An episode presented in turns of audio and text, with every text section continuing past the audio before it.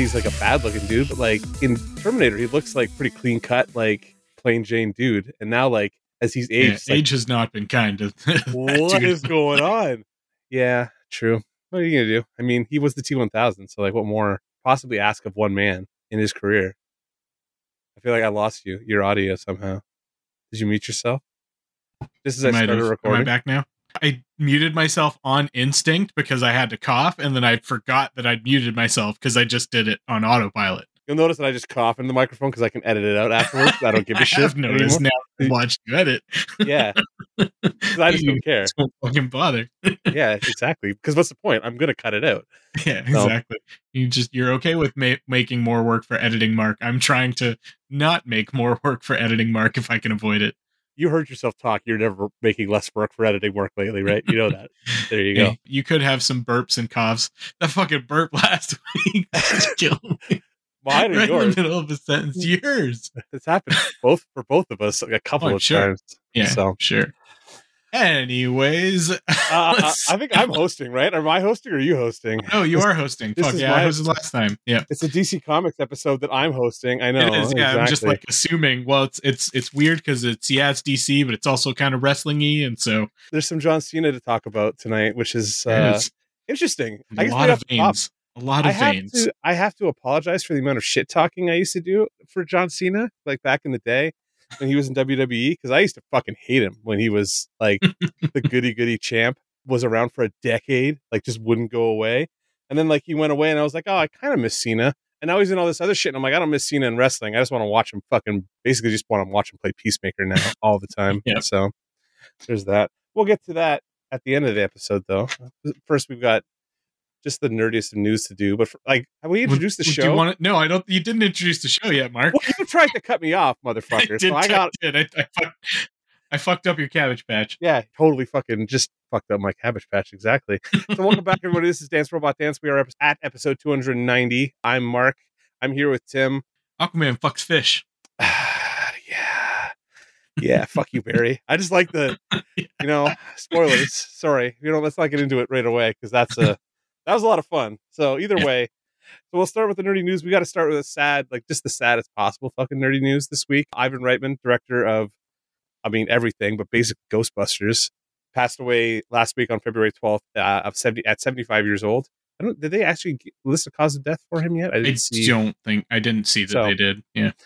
It did sound like it was sudden, though. Yes, it didn't it, sound like it was like a long illness or anything. Well, I mean, he was had just been doing interviews and stuff for Afterlife, right? Like I yeah, just knew yeah. him actively kind of like within around and like year. doing interviews within with Jason and the rest of the cast for Afterlife because he had he had played Egon Spengler in the movie, apparently. Like he was the body double in a lot mm-hmm. of those shots. So yeah, sad. Like Ivan Reitman, I mean, basically directed my childhood. Like Ghostbusters is still like my favorite movie of all time, and informs way too much of my day-to-day life. So yeah, yeah. Not to say fucking Meatballs, Stripes, yeah, Kindergarten man. Cop, Dave, Junior, Twins, fuck.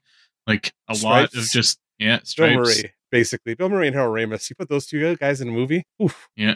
And Ivan Reitman directing? Just sign me up. They should have done more. Yeah. Should have done more. Anyway, uh Ivan Reitman, sadly, well, well you'll be missed. So. Yes, absolutely. And we're moving on quickly to somewhat like we have good news in that we know where Better Call Saul. Like we just missed this as we recorded last week's episode, we apparently.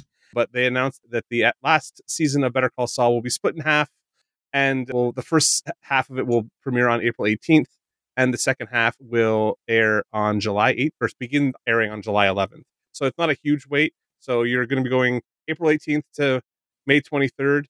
And then the final six episodes will go from July eleventh through August fifteenth. And then we're done with Better Call Saul. And I will have to cry.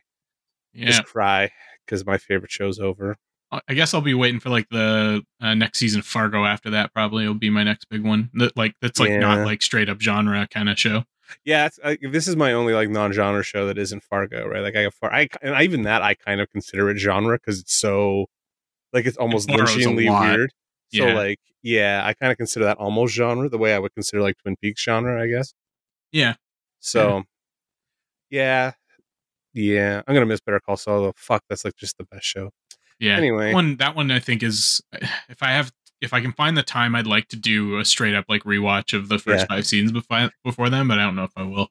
I was thinking about actually doing like what I want to do is I want it to end, and then I want to watch all of Saul and then do Breaking yeah. Bad again, because I haven't done Breaking Bad since that finale either. I'd be thinking, I think it'd be fun to watch all of it all over again. Oh, yeah, Breaking um, Bad. I think I've done three times all the way through now. Oh, really? Yeah, at least twice. I watched it when it aired. Like I actually watched it as it aired, so I had to wait for a lot. And I started in season two. Mm. Oh, God, yeah, the I waits between years. Oh, I didn't pick it up until it's like, it was what six, six total. Yeah, I didn't pick well, it up until like three or four. Splits. I think. Yeah, yeah, it was like The Sopranos, and you're just like constantly like. It was, and that was another show I was an early adopter on. Like I got into The Sopranos in like the second season, like on D V D mm. in the second season, and then just like the waiting around for fucking seasons to happen. Just the most miserable experience ever. You did it right, and that you waited till the end to watch it all. So yeah, do that. Speaking of shows that like I'm debating whether I want to wait till the end to watch it all, Stranger Things has announced that it's going to be ending in its fifth season, and that the season four that is coming out imminently this summer will be supersized and split in half also. Uh, everybody yep. loves doing these like double cocked seasons where you get like two little bounces of social media engagement throughout the year.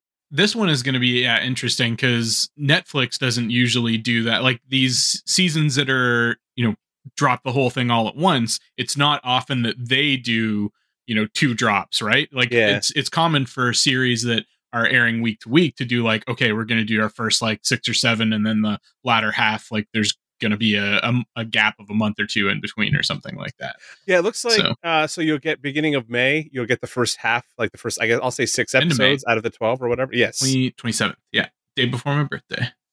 And then the second half arrives a few weeks later, which yep, is weird. The second half comes on July first, so a little over a month. Yeah.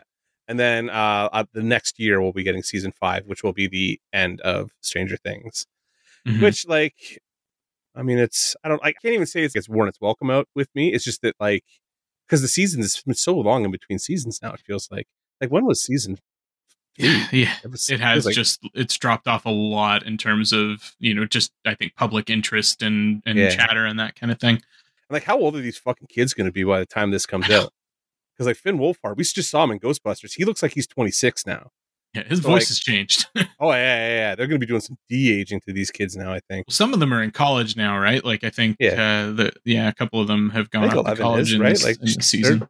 Are they, are they older I don't know, ones? I think, I think the kids are supposed to be, like, seniors or something like that in this season. Because I think it was, I don't know. I don't know. We'll see. Either way, yeah, Stranger Things is coming back. So, like, if you're a Stranger Things fan, I know we've watched them, so there's that. So much Paramount news in that it is now not Viacom C B S and is just now Paramount all together all the time at the corporate level. So we'll just be mm-hmm. referring to it as Paramount now. Uh, has announced just all the Star Trek. The first and foremost and top line headline is that they are doing Star Trek four with the Kelvinverse cast. The the joke that I've seen over and over again is they're doing Star Trek four with the original cast. No, no, no, no, not that original cast. Yeah. Because there's only two of three of them left. Three. Yeah. Four. Four. Four. Yeah. There's four. Shatner, uh, Nichelle Nichols. Nichelle Nichols and uh, Chekhov. Oh, Chekhov. Chekhov's still around and Sulu's still around. That's right. I don't know their names. Walter Koenig and George Takei. Yeah. yeah. So I mean, I guess they could do that. I'd be I'd be all for seeing Shatner. Shatner looks pretty fucking good in his nineties, but no, we're getting uh, Chris Pine start the Kelvinverse Star Trek four. Which... I don't, I'm done with Angry Grandpa.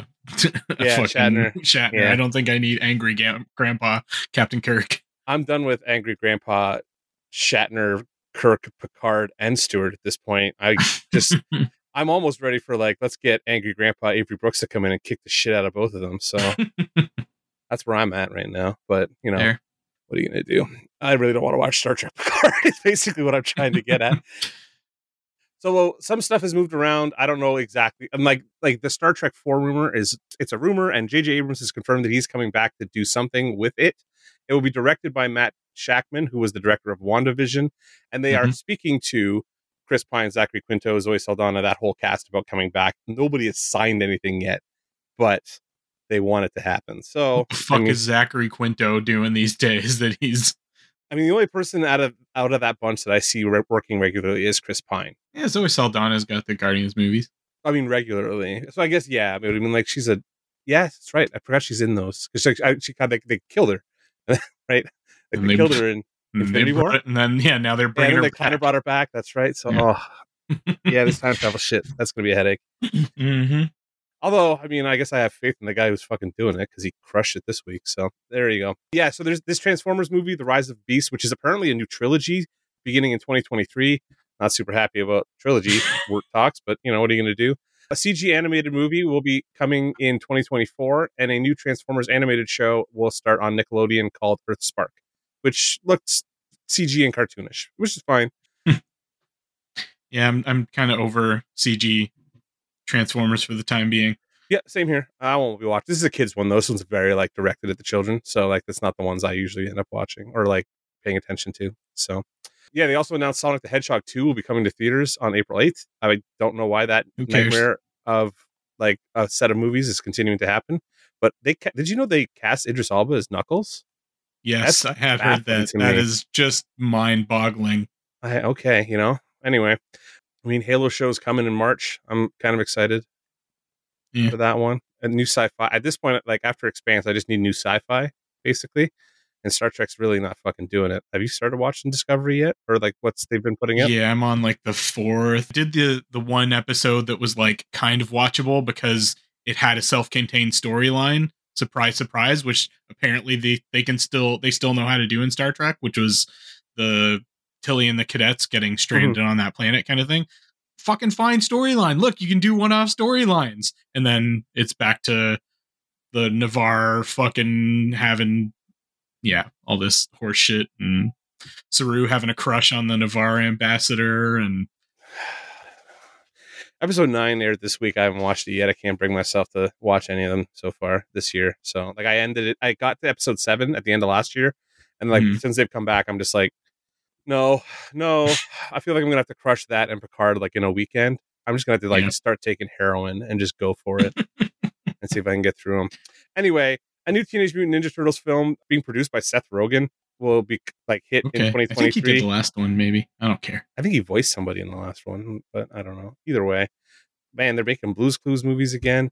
Um, did you see this thing? I don't know how excited you are about Beavis and Butthead's, like the, this Beavis and Butthead reboot. I, I'll always watch more fucking Beavis and Butthead. Fair enough. So there's that. I know there was apparently a trailer that was shown for Strange New Worlds, but that has been scrubbed from the internet and Paramount has not released it to the public. Oh, really? Hmm. So I don't know if there was controversy. I Nobody saw it as far as I know. Like it was on a sizzle reel they had done for this announcement of them becoming Paramount, like just Paramount now. Mm-hmm. And I guess it aired once and then hasn't like re-aired. And that show, like, we have trailers for shit that comes out, like, six months after that. Yeah. You know what I mean? And I haven't seen a trailer for Strange New Worlds yet. Like, that fucking... We, well, here, we can talk about it right now. Lord of the Rings had a trailer as part of the Super Bowl ro- rollout. It did. That show comes out, like, in the fall, right? Yeah, that's uh, September second is when it premieres, during Dragon Con. So I've, I've seen a trailer for that, but I have not seen a trailer for Strange New Worlds. I feel like I should be concerned about that. Either way, yeah, yeah. Let's move over to actually. What do we want to talk about next? Do we want to get into the Super Bowl stuff, or do you want to talk about Futurama real quick and just talk about Joe DiMaggio still eh, holding out? I don't have much to say about that. It's just Joe DiMaggio or John DiMaggio thinks he John. should be paid more, and that's basically it. Yeah, I agree with him. They should all be paid more. All right. Uh, the Super Bowl happened last weekend. Did you watch any of it, or like no, see just the trailers? Did you see the halftime show? Nope. You didn't watch the halftime show? It was dope shit. I had a good time with that. No, I, I thought about going back and watching the halftime show afterwards, but I've been fucking busy. It was worth it. I had a, I had a good time watching uh, Trey and Snoop like do their thing. I didn't recognize fifty Cent, actually. Like when he kind of came down, I, he's, he's pretty pudgy compared to what I remember him looking well, every like. Every time you see him, he's got three more bullets in his face or some shit. So I guess. Yeah, absolutely. But yeah, he comes like he swings down and I was like, wait, who is that? I was like... That's not Kendrick Lamar. He's way too big to be. Oh, that's fitty. Oh, shit. He is not looking good.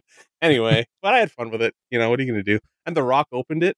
The Rock did like a promo to intro. Oh, okay. The Super Bowl and stuff. That. Yeah. Uh, there was stuff on YouTube the next day. I was like, oh, cool. The Rock and Doctor Dre. I am on board. I'm a nineties kid. What more can I possibly ask for? Yeah. So Super Bowl trailers happened, though. And uh, mm-hmm. let's talk about Lord of the Rings first so that uh, you can rant and then we can talk about cool Marvel shit. Yeah, so there's a one minute trailer for The Lord of the Rings, The Rings of Power. It was the first time we'd seen any like video footage of any of these characters. I sat on a like Discord server with a bunch of fellow Tolkien nerds from the Mythopoeic Society, and we like dissected it, watched the fucking thing over and over. My biggest takeaways, one, are I really like that opening shot at the the port, which is is Numenor, for anybody that knows what that is. Uh, that looked really, really nice. And also that area where there's like a gold tree and sort of like an elven council, which is in Lindon, which is sort of northwestern Middle Earth. That also looked really pretty. Yeah, I mean, I, we've seen all the characters already. I don't know. I, I saw some stuff in there that I got excited about. And then there were a couple things that I was like, wait, what the fuck is that? So. Okay, cool. I mean, it didn't, like, people were bitching it looked cheap. It looked like unfinished, so that's fair. Like it needed a, it definitely needed a, a noise layer on it or something like that to make yeah, it look it's a little six more. Months away. yeah, that's what that's the other thing. I was like, it's six months away. These are unfinished effects, but yeah. I mean, I mean, I have to watch it, so like, you know, what are you gonna do? But it looks okay. It looks all right to me so far for one of these hmm. big fantasy shows that I have very little interest in, like just generally. The the other two trailers though, so like I'm interested that you sat there and watched the Lord of the Rings trailer on repeat. Because I sat there and watched that Doctor Strange trailer like fifteen fucking times. Because let me, my friend, let me tell you about the movie that I'm looking forward to you, and that's Doctor Strange and the Multiverse of fucking Insanity or whatever it's going to be called. Yes. Because holy shit, does that look fucking awesome? Like the second trailer, the first trailer looked good, and I was like, oh, I'm on board. The second trailer's like, oh no, this is a horror movie. It's directed by Sam Raimi. Yeah, and like crazy shit's gonna happen. And also, you heard fucking Patrick Stewart in there somewhere, and then like that's yes. it. He's just gone. It was like, what is happening? Just his voice, yeah, in in some sort of in between worlds kind of space or whatever. And now everybody's talking about the Illuminati and shit. And yeah. I don't know. I my if they do this again and they tease fucking Fox X-Men shit in the M C U and they fucking pull it back out, if they just the tip us again yeah. with fucking like Fox X-Men shit, I am going to lose my goddamn mind. I'm excited for you to lose your goddamn mind then, actually, because I I want them to tease us until everybody's going insane, and then I want them to reboot everything just to drive everybody insane. Because I have no interest in having. I love Patrick Stewart, I but he's ninety goddamn years old and does not still need to be Captain. or actually, he doesn't Professor need to X. be Picard or Professor X at I'm all not, anymore. Like I'm not fucking like you know if we're gonna do it this way. This is bring McAvoy in. Actually, that would really fuck things up, right? Because he was there for Star Trek, or in no, he was in Marvel. Sorry, never mind. Yeah, bring well, that's McAvoy the thing in. Is, I like I'm not super fucking you know nine to midnight fucking hard to have the Fox X-Men in the M C U. Yeah, but I just don't want them to fucking like tease it and then not do it. Like it's just half-assing it, right? I would just ra- I rather they either just fucking pull the trigger, get over it, do it. It's gonna be messy as shit, and yeah. just. do it, or fucking just bring in totally new X-Men. Yeah, like one or the other. yeah, I think they're just having fun with the multiverse shit because of Spider-Man now. Like they, I think they can get away. They, they feel like they can get away with teasing us a little bit with it, and now they're just going to do that. Yeah. Whatever. I mean, I was on board. Did you watch the Moon Knight trailer? No, I didn't. I, I did want to say I did enjoy the Multiverse of Madness trailer. It looks yeah. fucking fun. We saw America Chavez in there too, who's a new character to the M C U. Yeah. It's going to be cool seeing Mark Chavez actually like on screen. I'm really like I'm really interested in how they're going to be handling all these second gen characters now. They've really got like a, basically a full team of young Avengers ready to go with mm-hmm. America Chavez now too. Like Jesus, you get a Miles in there, you're basically done. So I don't know. Uh, yeah. So Moon Knight. I mean, it just looks. Actually, I'm kind of in- interested in this Moon Knight show because it looks way darker than I was going to give Marvel, like Marvel and Disney Plus, any credit for doing shows.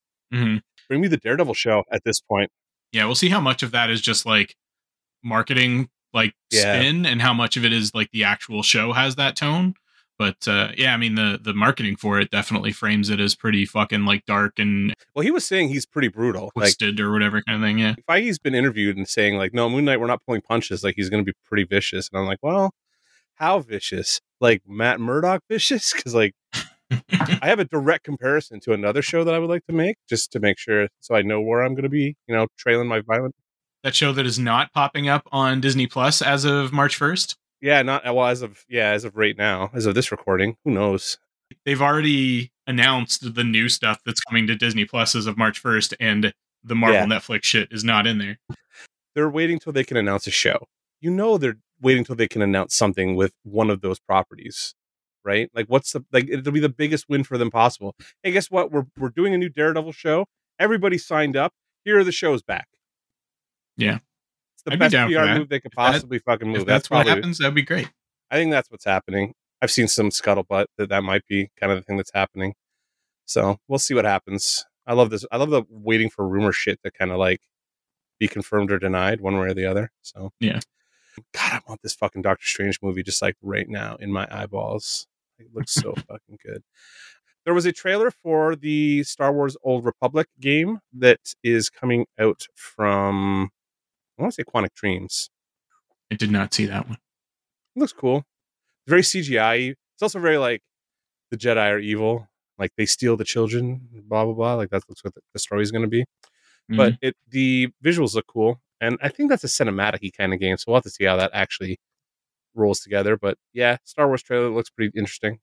Nintendo is closing the three D S and Wii U shops in twenty twenty-three and has no plans to offer classic content in other ways. Nintendo's back catalog being just a baffling question. Just a disaster. Oh, yeah. Just the... Uh, like, yeah, it's, I don't know. I, what I mean, I love Nintendo shit, but I will fully fucking criticize them for fucking up availability to old games.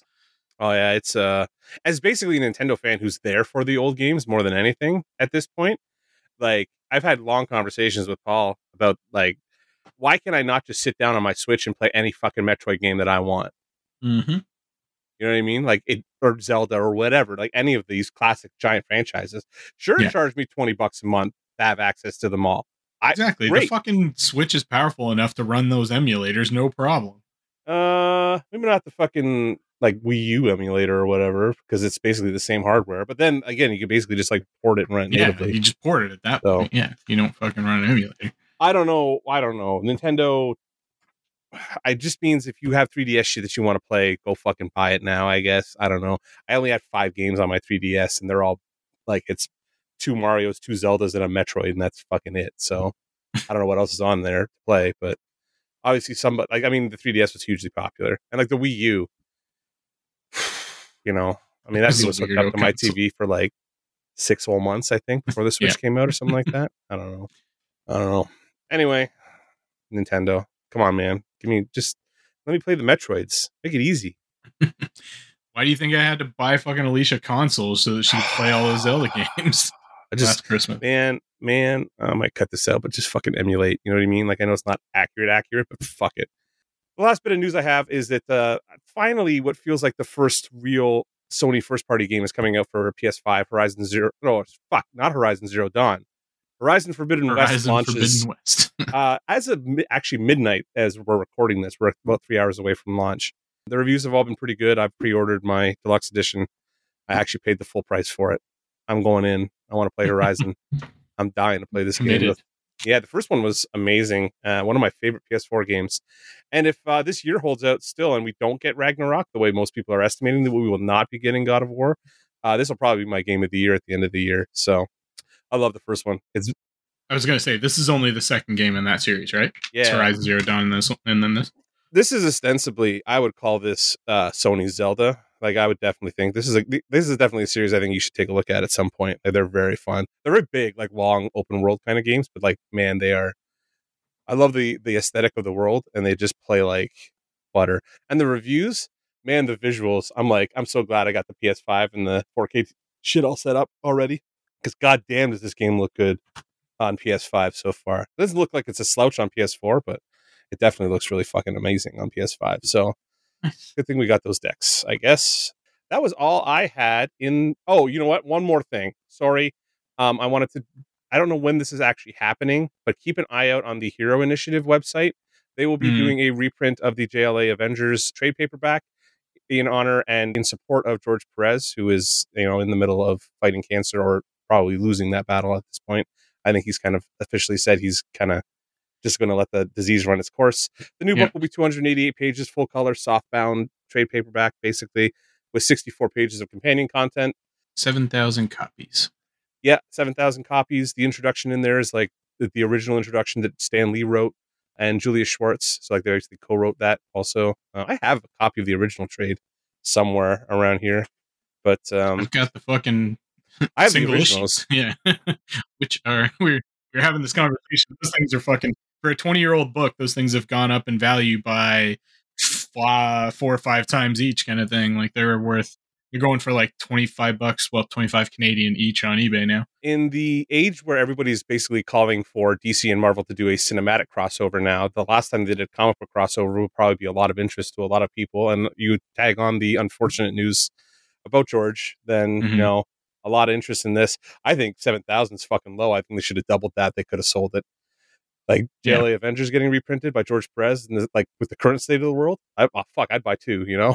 Yeah. So there you go. I mean, the story itself, I don't remember being amazing. I mean, it's, it's, it's, you know, a forced kind of crossover, but the art is just oh. amazing. You get to see fucking George Perez, like drawing all these iconic fucking characters from the big two and fighting each other and shit. Like who could, who could want anything more? George Perez is like, he's easily one of the, like those big five hundred pound gorillas in the comic world. Like you didn't, when he did a book, you fucking ran to pick up that book back in the day. Mm-hmm. I, whenever he rela- they relaunched Avengers and he used to show back up to relaunch Avengers. Fuck me. I was right there for Avengers number one. Cause it was George Perez and like Kirk yeah. Music or something like that. So I was on board. Uh, yeah. His, the stuff, the work in J L A Avengers is some of the best comic book work I've ever seen. He was the master and he is like still the master. So go pick that shit up. Hopefully it'll help him spend his last days on this planet in great comfort, as yes. he should be, because a lot of smiles on a lot of faces growing up. So there you go. Uh, that was it for the news I had this week. Do you have anything else you want to um, wanted us to tackle? Yeah, I had a few other things. Number one, we'll probably end up talking about it, but our meat of the episode got renewed for a second season. Yes, well, I was I had that in there to just kind of bring up at the top of that. We'll talk about that. D C in more inexplicable. I have a lot of things that I just don't understand happening this week. D C's making a Wonder Twins movie. Oh shit, I did see that. And you With... know what I think happened? I think it broke my brain so hard I fucking forgot to write it in here. I can't I like, think Why? of a more difficult, Why? just fucking mind-boggling property to try and turn into a live action fucking movie. It's Adam Steichel, who has uh, involved in, in the Black Adam movie, is writing and directing this uh, live action feature movie. It's for H B O Max, though, so it's not like going to go into theaters. So I think they're doing maybe kind of like the Batgirl route where they're trying to like pump some stuff onto there to appeal to like teenage, young adult-y kind of audiences. But I don't fucking know. It makes anybody that knows like Super Friends and shit like that and remembers the Wonder Twins. One of them can turn into animals. One of them can turn into different kinds of water, like ice or liquid water or steam. Oh man, I watched Super Friends, man. I was there. Like, for fuck's sake. I know. There was nothing else when we were kids, man. We had to watch that shit. Yeah.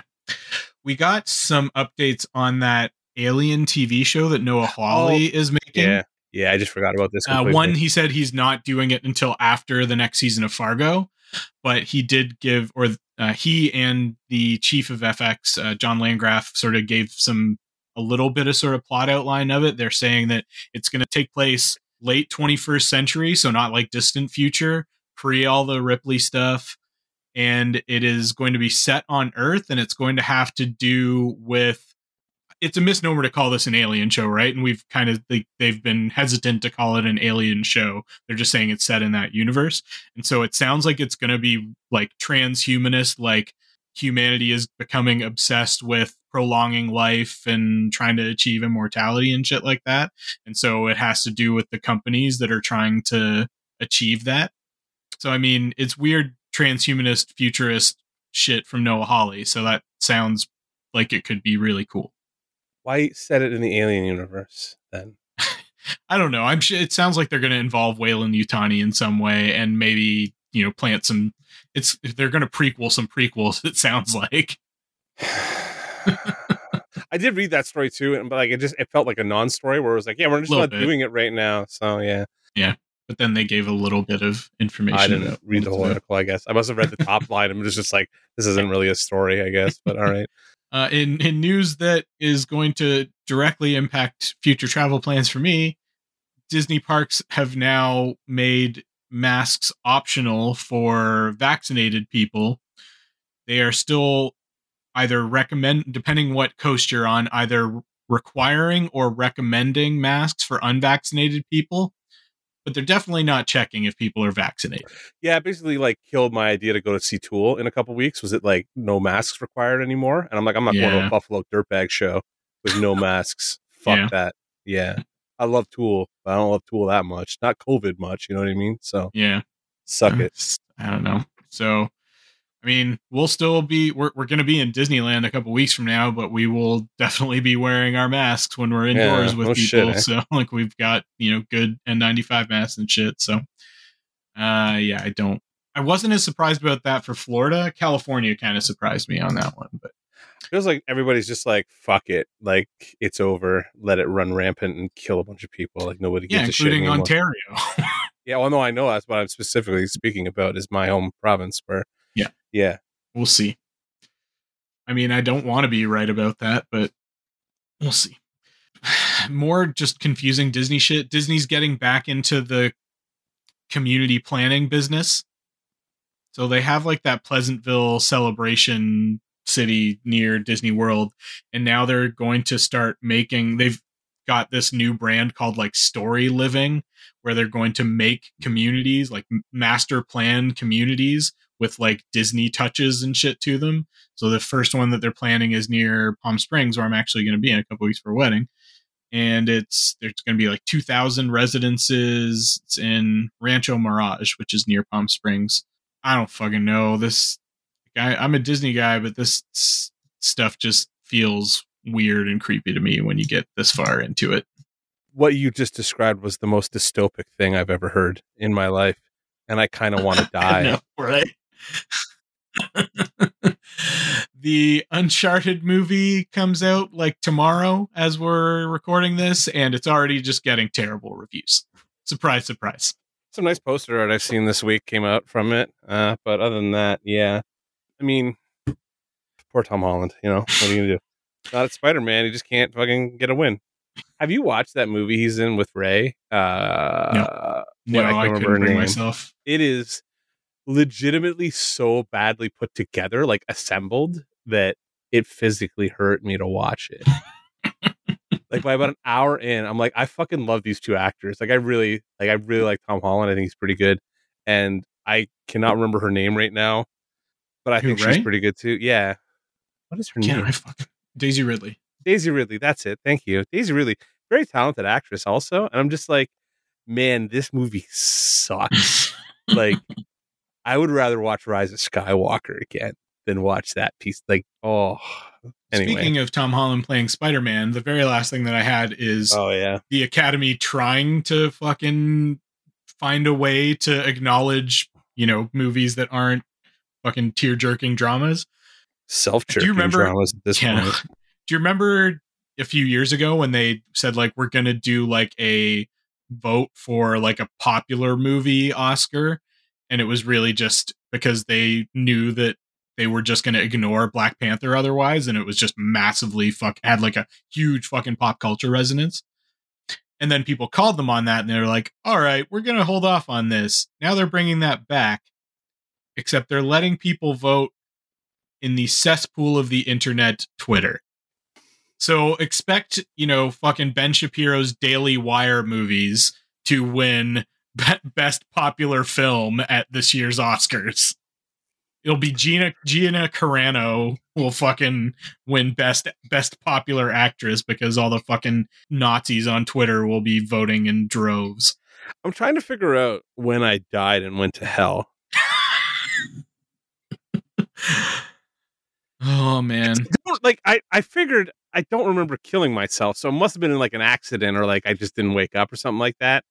And I've been in hell ever since, right? Like, I, I got to figure this out. I got to start tracking the timeline backwards because I feel like none of this fucking makes sense anymore. Like, nothing no. about what our That existence. Is also a dystopian headline.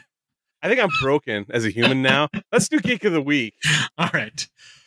Geek of the Week. This is the segment where we tell each other the nerdiest thing we did this week. Tim, we'll start with you. Been this is not just this past week, but over for a few weeks right now. I've been getting more into the New York Times crossword puzzles, and it's in part just because I have a New York Times subscription because like they do some some of their journalism's pretty good, some of it's dog shit. But so I have the app and everything. So I started doing, they have like just this mini crossword, which I've been doing every day because it takes like a minute or two. And it's kind of like Wordle, right? It's like one of those things you can just like do quickly. It's just a fun little puzzle. Keep your mind a little sharp, challenge yourself a bit.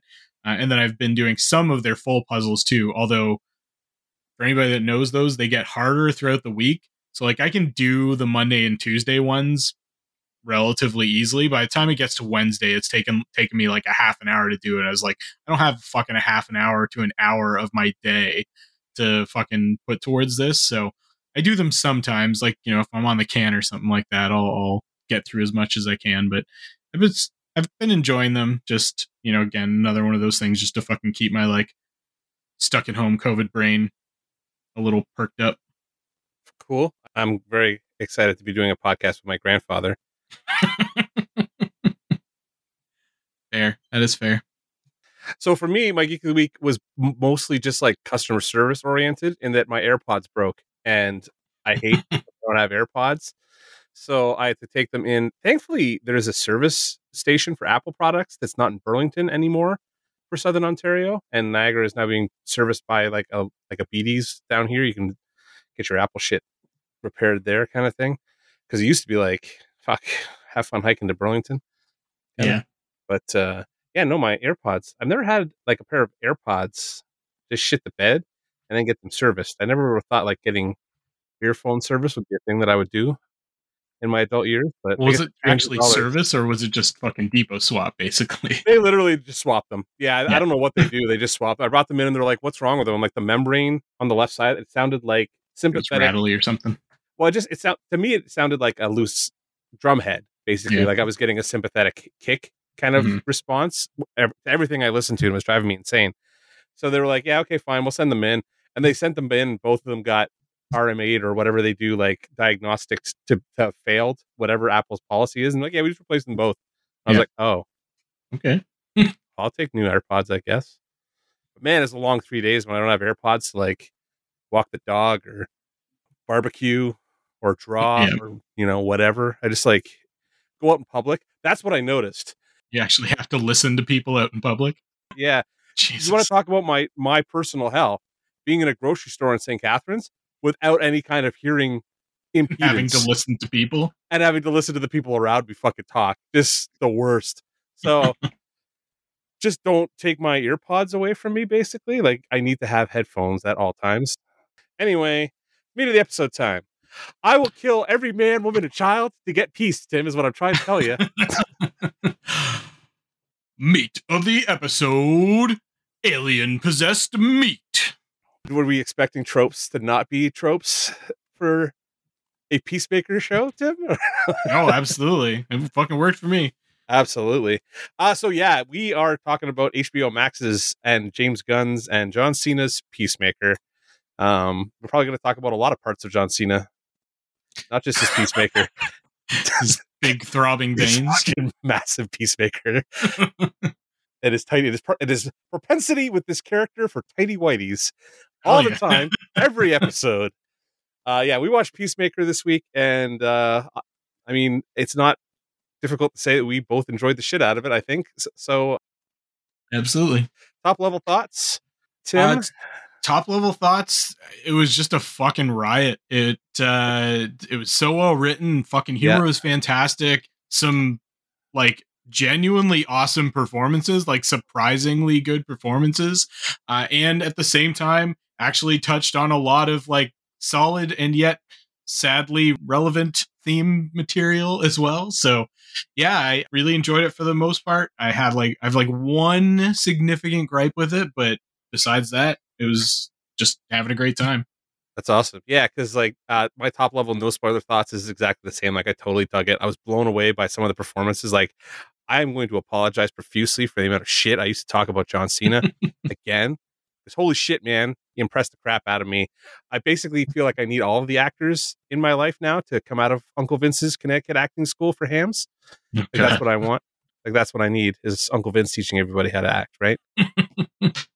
But I like I mean the story is a very like stock run of the mill C-lister saves the day and like kind of in a bumbling way, but it works fucking perfectly. And like the humor is great. Like the writing's almost impeccable. I I I really I'm curious what your gripe is, because I'm like, we'll get there. What's there to bitch about here? Like anything that I could bitch about, I can write off because the show's so also just completely fucking ridiculous. Yes, they made six Aquaman fucks fish jokes during this show.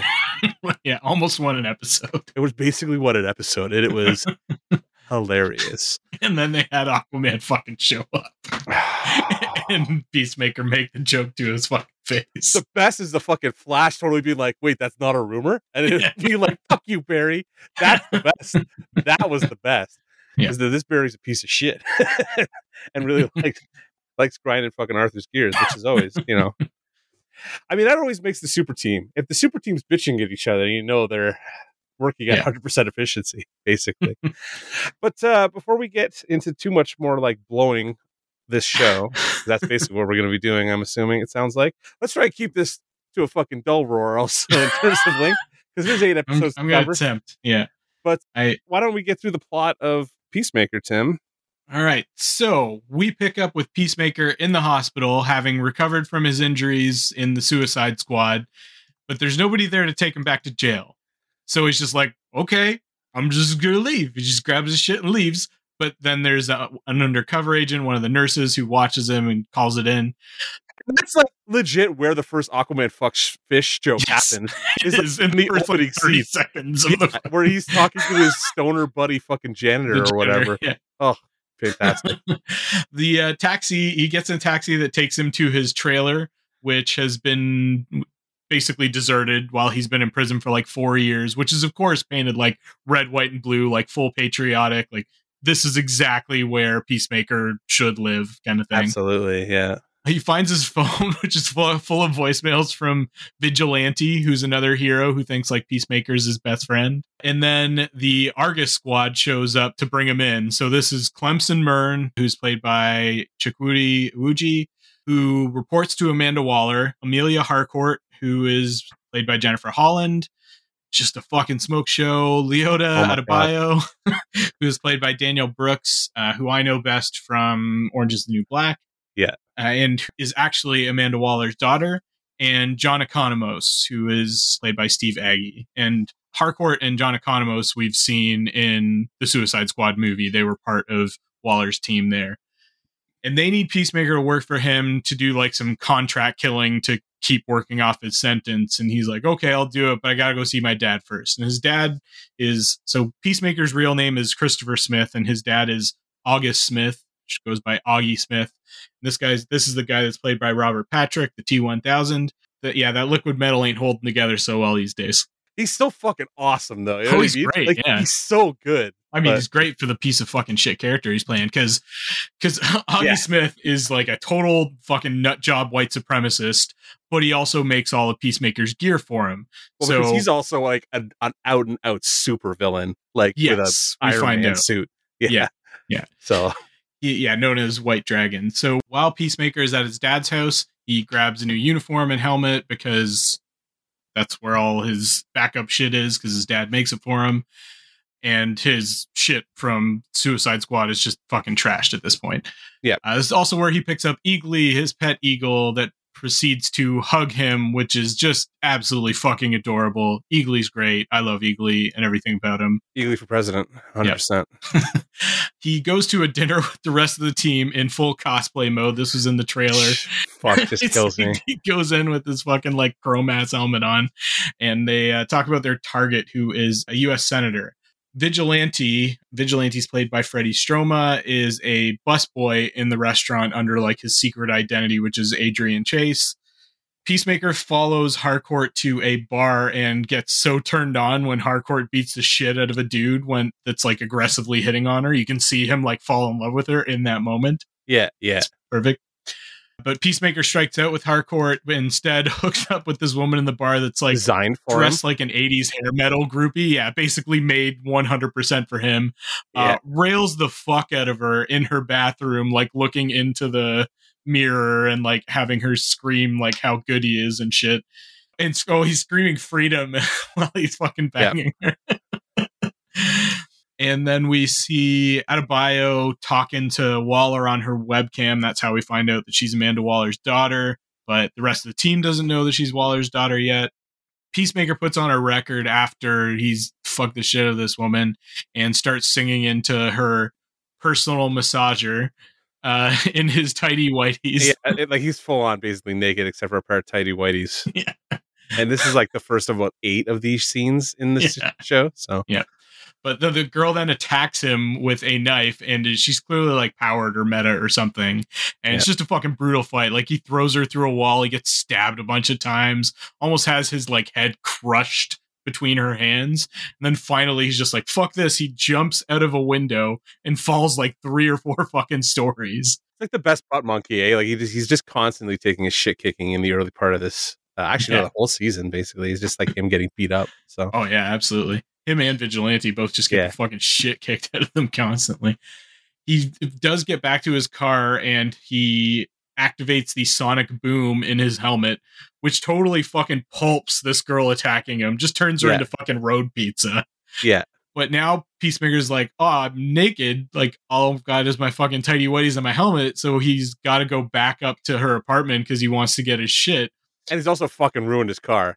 And his car is, yeah, well, I think it's his dad's car. I don't know. Whatever. But like, yeah. his ride is fucking destroyed. Yeah. He also, he goes back and like grabs all his shit and also steals a bunch of this fucking woman's records. I mean, she's dead now. And some other like cool shit. He steals some of her fucking panties. Even though she yeah. just tried to kill him, he's still like, I still want this. And then also like this alien device that he finds on her shelf. Uh, but the cops are coming. And so he's like calls the rest of the squad. I'm just going to call them the squad or whatever. And they, it says like, hey, can you guys give me a ride? I'm kind of fucked here.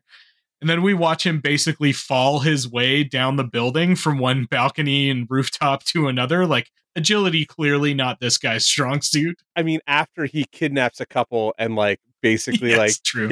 causes them to break up like because he's, he wants to fuck the wife or whatever. It's just and, like, and he does. And he does. Yeah. Yep. With Vigilante. Yeah, I was going to say him and Vigilante, it's it's heavily implied that they fucking double team this woman. Yeah. Oh, I mean, implied? I mean, they they double team the woman. Yeah. Yeah. So he, he falls down the fucking building until he meets up with uh, Harcourt and Adebayo. And that that's like half that fucking second episode is him like falling down that fucking oh, yeah. building. Yeah. Yeah. in his, in his underpants with all this shit that he's trying to like steal from this woman's apartment. They just murdered after sleeping with. Crazy. The cops are looking for Peacemaker, so the squad like points them to Augie instead, uh, just to like throw them off his trail. They like switch out some fingerprints, fingerprints or something like that. Yeah, to do it. Then Peacemaker goes home after getting patched up, like home to his trailer, not to his dad's house, and he has like a fucking breakdown, like hitting himself, talking about like how nobody likes him and he can't do anything right, and like. Is like, oh wait, this isn't just total fucking one-dimensional caricature of a character. He actually does have some fucking depth to him. John Cena can act also all, all yeah. of a sudden, you know what I mean? Like, oh, I was like, wait, yeah. what happened here? Then Vigilante shows up in costume, and they have like a whole because Peacemaker doesn't know Vigilante's secret identity because he's Vigilante is basically the little brother of one some dude that fucking Peacemaker went to high school with. Yeah. And they have a whole back and forth about Louis C K jerking off in front of people and stuff. That's fun because Peacemaker implies that Vigilante was jerking off under the window where he couldn't see. Like the humor of this is just like I mean, it's so directly fucking tailored right for us. Like our yeah, lowbrow, or, like horseshit, like uh, dick and fart jokes. Well, it's, it's also very much like you, you can tell that these guys are, you know, trying to fucking avoid having any serious conversation yeah. about emotion b- behind humor and shit too, right? So yeah, absolutely, it's so good, it's so well written, like just yeah. so well written. Anyway, Peacemaker and Vigilante have a little like stress relief session where they just blow the shit out of a bunch of like home goods and appliances. Looks like so much fun. I just yeah. like totally want to do that. I miss like redneck shooting. I used to go to Utah and do like end up on some ranch with like yeah. a coworker from that company I worked for, and like, hey, you want to shoot M sixteens? Absolutely, I want to shoot M sixteens. Like, yeah, let's go do that. Shoot at that rusted out bus back there. Like, all yeah. right, okay, I'll put M sixteen rounds into fucking yeah. It's crazy. It's so much fun. Anyway. So Augie gets arrested, and like nobody's really mad at Augie getting arrested because even though like he didn't do what he's being arrested for doing. He's a fucking racist asshole, so he should be in jail anyways. So he ends up in pre- prison, but he's clearly already been here and has the respect of all like the white supremacists. And they either that or like these are all his fucking Nazi buddies that then later got arrested or whatever. I don't know. And then they call him the White Dragon and shit. Adebayo tries to tell her wife that maybe she should go stay somewhere else. I don't know. That whole fucking plot line doesn't really do a whole lot for me. Yeah, that's it, probably the only thing where I'm like... feels kind eh. of tacked on. Yeah, but they got to do something. Make yeah. that character like worth having there, I guess. So yeah, I don't know. Peacemaker and Vigilante, then this is where they double team that frustrated housewife that Vigilante yeah. or that Peacemaker met earlier while he was trying to get out of the fucking building. But Peacemaker accidentally... accidentally activates that alien device that he took from the woman's department, and it like does a little transformer routine into a tiny little spaceship. And he's like, what the fuck is this shit? He takes it over to the squad and stuff, and they we'll find out later what that's about. Then Peacemaker and the squad go to this the senator's mansion that's their target to try and assassinate him and his family because they're quote-unquote butterflies, which we don't quite know what that is yet. The family starts acting weird when they get into their house and like out of sight of their security detail. And so that prompts Myrn to tell Peacemaker to kill the kids too.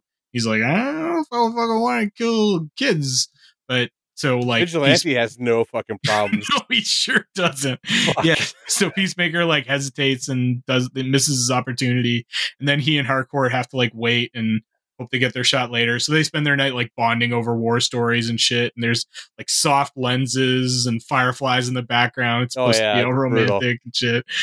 Then Vigilante shows up because he's like just straight up stalking Peacemaker. Yeah.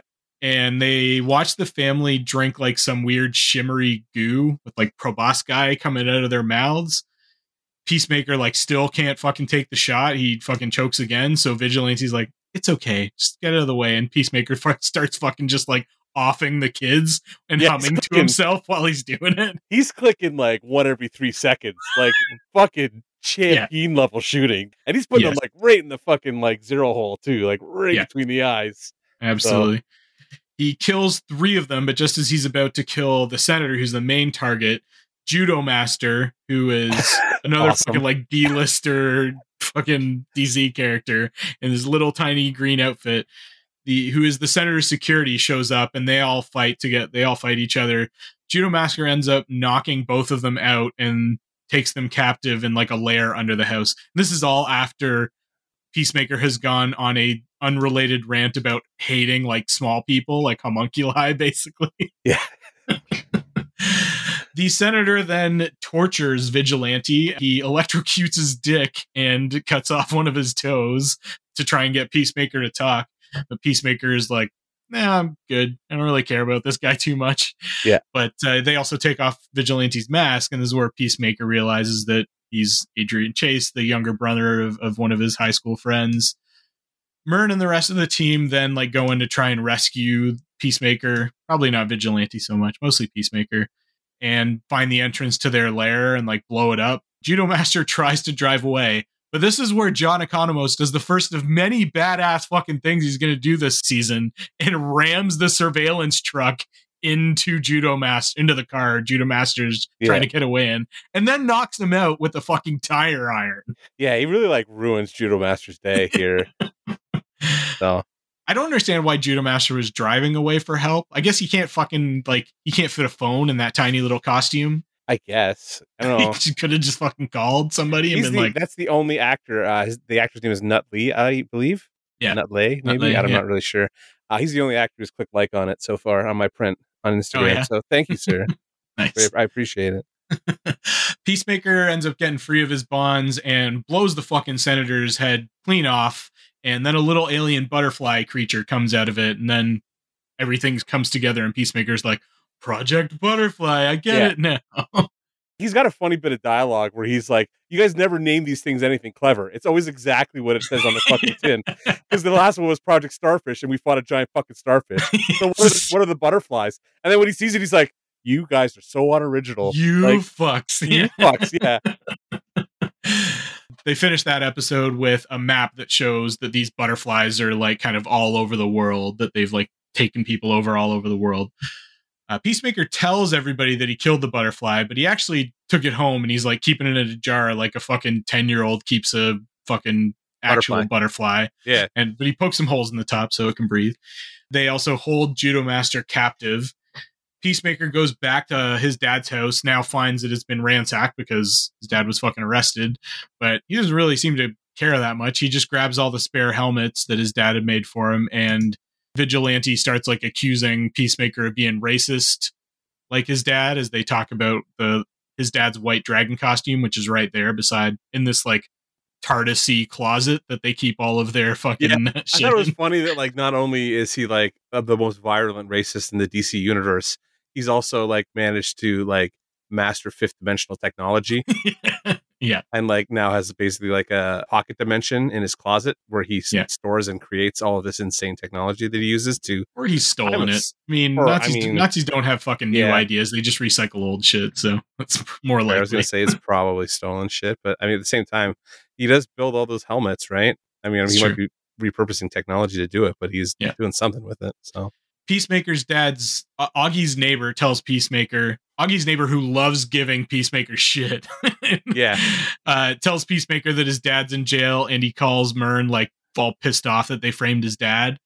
And Peacemaker goes and visits his dad in jail. Dad threatens to expose Project Butterfly to the cops to like clear his name and, you know, say like, I'll just tell them that you framed me, basically. Vigilante gets himself arrested. He just goes off on his own, like doesn't fucking tell anybody he was doing. He gets himself arrested in his human persona by throwing a trash can through a window in front of a bunch of cops so that he can go into the prison and kill Augie. Economos finds that Judo Master's gotten out of his restraints, and then a fucking Judo Master kicks Economos through a desk. Poor Economos fucking gets his ass handed to him a bunch, dude. He sells it real well, though. You know what I mean? Like he's always yeah. so just like forlorn, that guy. He's really good. Judo Master tries to get away. Peacemaker chases him, and they have a fight in the parking lot. And then Adebayo finally like finds her fucking nerve, and she shoots Judo Master in the chest. It doesn't kill him. I don't know. Maybe his suit is armored. He's clearly like shot though. Like there's blood. But the butter Judo Master was like just about to reveal the truth behind the butterflies when that happened. Then they're focused on getting getting Vigilante out of jail before he like just totally fucks up the plan. And in one of the more satisfying scenes in the fucking series, Vigilante goads the white supremacists into attacking him, and he just beats the fucking shit out of them. I want to know, like, I kind of want to know his origin story. Like, how did he learn to be like, because he's fucking good at what he does. He's yeah, a yeah. violent sociopath. He's a sociopath, yeah. But he's very good at what he does when it comes to just like, just cutting motherfuckers apart. Like, he yes. really brutalizes some people. And it is, I mean, like, yeah, in an age where, like, Nazis are real and we're still dealing with this shit, it's kind of nice watching mm-hmm. a bunch of them get kicked directly in the cock repeatedly by a superhero. So it's very true. But it doesn't, the plan doesn't really work, or yeah. Vigilante's plan doesn't really work, because, like, Augie knows that there's cameras on him, so he won't, like, he won't make the first move against Vigilante. Well, Adrian, I guess, because he's not got his costume on. Peacemaker gets fucking wasted and has flashbacks about him, his dad, like making him shank somebody as a kid, and also about his older brother who died when he was a kid. And here we start finding out that like Peacemaker was somehow involved in his brother's death. Uh, Harcourt bails Adrian out of jail. Then we see Myrn at home drinking that like shimmery yep. nectar goo, which reveals that he's a butterfly too. Then Myrn tells the rest of the squad that the butterflies are actually these little aliens that enter through the mouth and maybe through the butthole. We don't know. It's like I was waiting for a joke about Adrian wearing a butt plug so that they couldn't fall on his butt. I don't know why that popped into my head while I was watching it, but I'm like, that's going to be in there. And then it didn't happen. And I was like, I am disappointed that they didn't come up with that joke. What happens is they fucking, when they go to the distribution station for the nectar, yeah. they would have, you know, that's when fucking Peacemaker has his X-ray vision helmet. He looks at Peacemaker or looks at Vigilante's dude. Like, dude, why are you wearing a fucking butt plug? Exactly. So, he's like, so I don't exactly. want the fucking butterflies to go up my ass. Exactly. I, I, that has to be on the cutting room floor somewhere. They have yeah. to have done that joke. Because like I came up with that and I was baked watching that episode. And I was like, is there a butt plug joke in here? And there wasn't. I was like, I am disappointed because they showed us in like episode one, yeah. Peacemaker's fucking fleshlight, like full yeah. on down the barrel of the fleshlight too, like vagina lips and the whole bit. You know what I mean? Like they, we we saw it all. So and I can't remember the last time I saw a fleshlight on T V that wasn't H B O. You know, it's got to be on cable, right? Yeah. So. And that the butterflies are trying to like basically take over the world. Augie, this is where Augie like talks to the cops, convinces them to like check his fingerprints against the prints that were actually collected at the crime scene, which they figure out were actually Peacemaker's prints. Um, and then Adebayo finds a lead, which is this company that's a front for the butterflies and is like where they're distributing the nectar from. And they go to check it out. And they're supposed to just go in and like start asking some questions. But this is where Peacemaker has on this X-ray helmet that I X-ray vision helmet I was just talking about. And he just starts fucking blasting away at people without warning with a pump action shotgun because nope, he can see in their heads. Fuck. Yeah. But doesn't warn anybody he's doing nope. it. And because he can see that the, the ones that have butterflies in their heads, which I think is like all of them here. Yeah. And Harcourt and Vigilante figure out that this is where they're like distributing that nectar that the butterflies eat. And Harcourt and Vigilante find a fucking gorilla that was teased earlier. There was like a news report about a missing gorilla, and they find yeah. it. And it's cut that the butterflies have captured this gorilla and put a butterfly in its head. So now it's like being mind controlled. Peacemaker throws a fucking grenade strapped to a tank shell at a bunch of the butterflies that are trying to like get in the room where Harcourt and Vigilante are trapped. He has no idea if it's going to like kill everybody. He just wants to do it because it's badass. But it does kill everybody. So. It does kill a bunch of fucking people and almost kills Peacemaker and Adebayo too. That's true. Then they all fight the gorilla until Economos fucking saves the day again by cutting the gorilla in half with a goddamn chainsaw. And like Vigilante is pissed about that. Yeah, because Vigilante earlier was talking about like how cool it would be to kill somebody with a chainsaw because he's a fucking sociopath. Yeah, because he's a psycho. And, and Economos got the first fucking opportunity to do it. Yeah. uh, and this is where everybody starts like seriously getting some respect for Economos, which is nice to see. Wow. Because he's really been like the butt of a bunch of jokes until this point. Poor Diebeard. Oh, yep. Diebeard. Yeah. Yeah. Apparently that's like legit. The actor like didn't want to dye his beard when he did Suicide Squad. And like... Oh, yeah. wanted it to be a joke as part of like his agreeing to come back to do the show. I was like, no, you guys can make fun of it all you want. And it became like a huge, huge joke. Like Cena must have liked it because Cena's one of those on-set guys, right? He's a W W E guy. He's going to see yeah. something on set that he, he can use and just go for it. So it's like, no, we can work with, we can run with this. Just let me go oh, with it. Absolutely. Yeah. I mean, that's what you learn at, you know, Vince's acting class for hams, basically. Yeah. So. so this is where they, they all bond over this like fucking insane ex- shared experience that they've had. Adebayo has a drink with Peacemaker in his trailer, but while she's there, she also plants a diary that ends up like framing him for a bunch of shit. Basically like uh, fucking Lone Gunman's him into being responsible for everything that the, the Project Butterfly has been doing. Yep. She goes back to the squad's office and she starts fucking around with uh, Peacemaker's X-ray vision helmet. And then that's when she sees that Myrn has a butterfly in his head and he sees that she sees him and then chases her out into the street. But then we find out that like Myrn's not actually with the other butterflies. He explains that like they, you know, their world was dying. It's like every fucking alien like possession story, right? It was like their world was dying. So they came to Earth and they were gonna like live peacefully, but then they decided to take over the world and he was like didn't agree with it, so he got exiled. And they've been like really playing up until this point that like actual Myrn was like a total fucking piece of shit killer kind of thing. Yeah, did like terrible terrible things. And so this butterfly, which ends up being called Goth because that was the name of the senator that it was inside of, picked Myrn because Myrn was a total fucking piece of shit. And he was like, I picked like the most fucking terrible person I could to take over so that like, you know, I wasn't taking over a good person's life or whatever. Then, oh, we find out that Harcourt, Harcourt and Economos already knew that he was a butterfly, except Economos just puts his fucking fingers over his ears because he doesn't want to admit that he knows it. So good. Detective Song, who is like one of the detectives that I don't even know what city this is fucking set in. Doesn't really matter. Nope. Anywhere. I think it's like in the Northwest somewhere. Detective Song lets Augie out of jail once she realizes that he's been framed, and now they have a warrant out for Peacemaker instead. and this is where Augie vows to fucking kill Peacemaker cause, for framing him.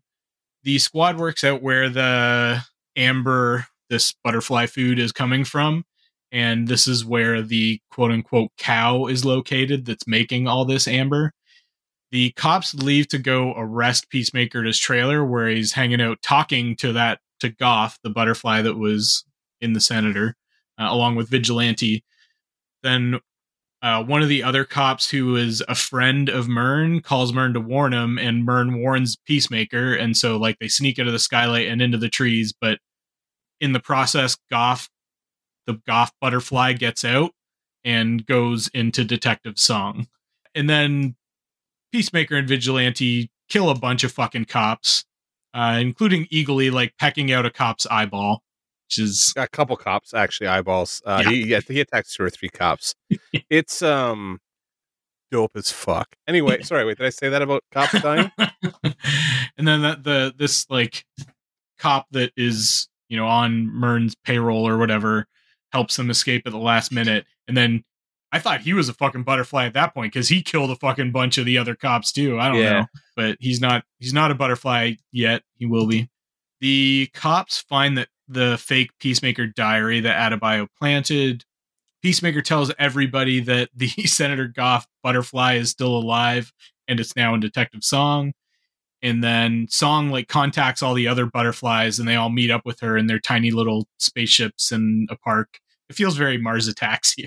That was like my the only note I think I wrote the entire time I was watching the show. I was like, wow, they ripped that scene off of Mars Attacks because I think that's exactly what happens in Mars Attacks. Yeah, I'm not against a callback to the only good Tim Burton movie ever.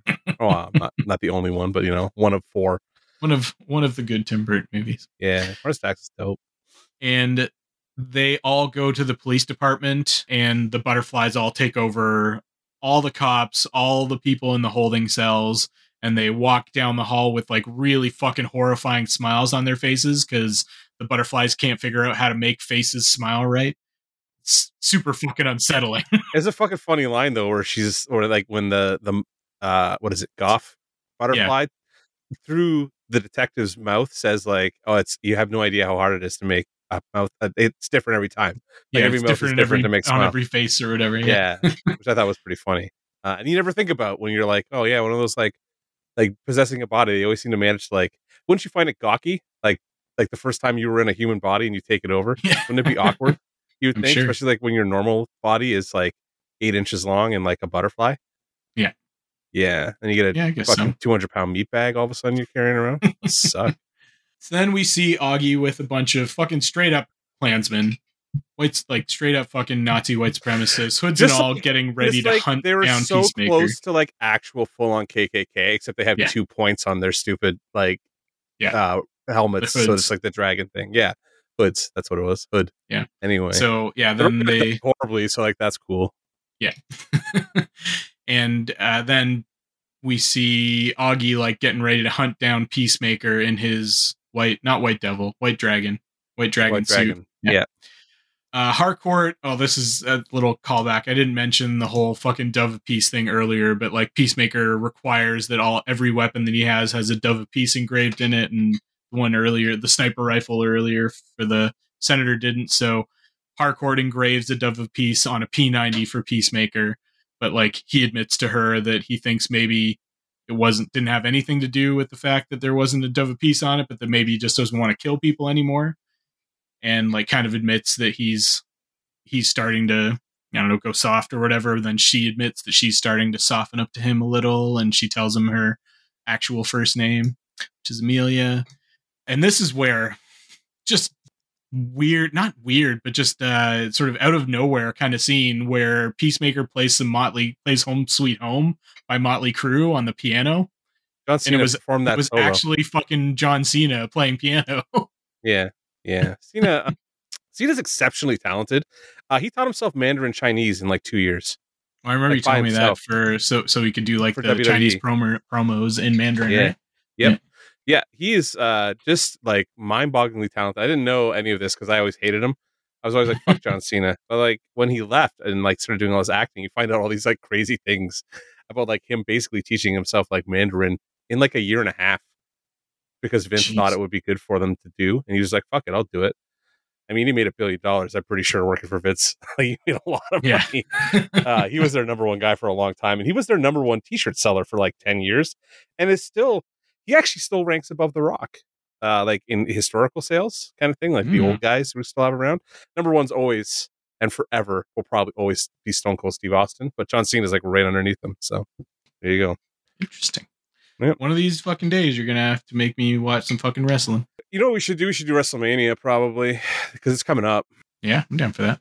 Yeah, it's two days though, but you yeah. know, it'll be an experience for you. I mean, this was fucking eight episodes. Like, it's not no no worse than watching a whole fucking season of T V. Yeah, but it's like all in two days. You know what I mean? Like, it's like you're back to back, just sitting there for like six hours a night kind of thing. So I can watch the fucking recordings. It's true. I usually end up watching big chunks of it the next day. Anyway, yeah, let's finish this up. The Butterfly Cops hold a press conference where they reveal that the planted diary links Peacemaker to the death of Senator Goff and a bunch of other fucking people too.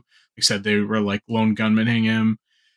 And then we see the next start of the next episode starts with a flashback of Peacemaker with his brother and their dad. And it's the kids, the him and his brother are fighting in a pit in the, in a trailer park while like people are watching and betting on them. And Uh, Chris ends up like, you know, they're both like super into it. They're like, yeah, this is badass. Let's fucking fight. And then Chris punches his brother in the face. His brother like falls down and starts like convulsing and foaming at the mouth and then like stops moving. And presumably he dies. I don't know. It's one they of those things. Dies. Yeah, they, they say he dies, but like, it's one of those things where like, I fully expect them to bring his brother back at some point and be oh, like, yeah, he yeah. wasn't really dead kind of thing. Oh no, he'll be a cyborg though, or something like that. Yeah. Some shit like that. Then Harcourt confronts Adebayo about planting the diary, figures out that she's Amanda Waller's daughter and is not fucking happy about it. There's this pretty like pointless but very entertaining interlude where Judo Master beats the shit out of a couple of dudes at a convenience store that makes fun of him. Yeah. And they, they make fun of him and then he just eats hot Cheetos. Stomps the shit. That's all he does throughout the like course of the show is eat fucking Cheetos. The man's got, I mean, I, hey, spicy fucking Cheetos are awesome. You know what I mean? Like, yeah. how can you go wrong with hot Cheetos? I was so, so happy like, that when I moved back to Canada, I found out that you could get hot Cheetos up here now. Because you didn't when I moved away, they didn't exist up here. They're an American only thing. I feel like when you moved down here was when they fucking started having them. So like, I've, we've had spicy Cheetos for fucking ever. It feels like. Yeah, it, flaming hot Cheetos used to be one of those things that I would oh, bring yeah. back from the U S anytime that I was down there yeah. when we didn't have them up here yet. Peacemaker, Vigilante, and Economos leave to on their way to kill the cow, but on the way, the White Dragon flies into their truck and fucking flips it over because he's trying to kill Peacemaker because uh, he can track the helmets. He's yeah. put G P S trackers in all of Peacemaker's helmets, but Vigilante covers for them by tossing a grenade at White Dragon, but it's also way too close to him, so he blows himself fucking halfway, halfway hell in the process and definitely gives himself a concussion. But uh, at least it gives time for Peacemaker and Economos to get away. Peacemaker figures out that there's trackers in his helmets, and so he attaches it to a fucking raccoon to, to lure the Nazis into a trap. I would have figured he would have fucking given it to Eagly, but that, that part comes later. Yeah. The Butterfly Cops track Myrn and Adebayo and Harcourt to their hotel, and they end up killing Myrn and the butterfly inside him, but Harcourt and Adebayo get away. Then Judo Master attacks Adebayo and Harcourt, and they end up, well, fucking Harcourt and Judo Master go the fuck at it. And finally, Adebayo tases the shit out of Judo Master, and they fucking, I don't know why, they just keep fucking taking this dude prisoner. Just kill him. Like, you yeah. kill everybody else. Why not just kill this guy? I don't know. They, they tase him so fucking bad, he may as well be dead at the end of it. Jesus. Peacemaker and Economos find Vigilante, who has like passed out in a car on the side of the road because he's fucking concussed. Yeah. But Vigilante was like, I'm going to help. And he grabbed all the other helmets. So that means that the fucking Nazis are like right on their asses. So they start beating the shit out of Peacemaker. And then Eagly attacks the White Dragon, but the White Dragon like swats Eagly to the side and like injures him. And that was like the worst thing that White Dragon did the whole fucking that this white supremacist does is beat up the eagle. I mean, it really is. They like he doesn't really do very much. Yeah. Overall, like aside from just like be shitty. Well, I mean, I guess he did make his kids fight and that resulted in the death of one of his sons. He's like, he's bad. also like excessively racist to the, yes. the police detective also. So like, yes, very much so. Like almost. See, the problem is it's like, it's comedically racist though. You know what I mean? Like you're kind of chuckling at it because you're like, not though. What it's the like, fuck? Like it's so far over the top. It feels so far over the top anyway. It and does, she sings him back so hard, yeah. and I'm like, all right, like I'm fine. It with does this. feel over the top, but at the same time, it is also oh no, it's like, so like there, accurate. Yeah, yeah. There are totally those fucking like blatant idiotic yeah. racists in the U S and probably fucking Canada too. Oh no, they're absolutely. I mean, hey, yeah. Come on. It's fucking Freedom Convoyers. Flu Trucks Clan, my friend. Yeah. Flu Trucks Clan. Anyways, the White Dragon is about to kill Peacemaker when Vigilante flies in with a knife and stabs White Dragon like through a gap in his armor. And then Economos again saves the fucking day and just fucking opens fire on the Nazis and kills all of them except for White Dragon. Yeah. Super fucking satisfying. Peacemaker beats the living shit out of his dad and then blows his brains out with one of the Nazis' Lugers. Again, super fucking satisfying. Give me more of this twenty twenty-two. Give me more of this forever. Fucking racist fucks getting their asses handed to them. Yeah, it's a lot of fun when they make it so that they can't even claim the superheroes. Like, they make it very blatant that the superheroes are against the Nazis. Yeah. It makes it a little easier, basically. It's- so...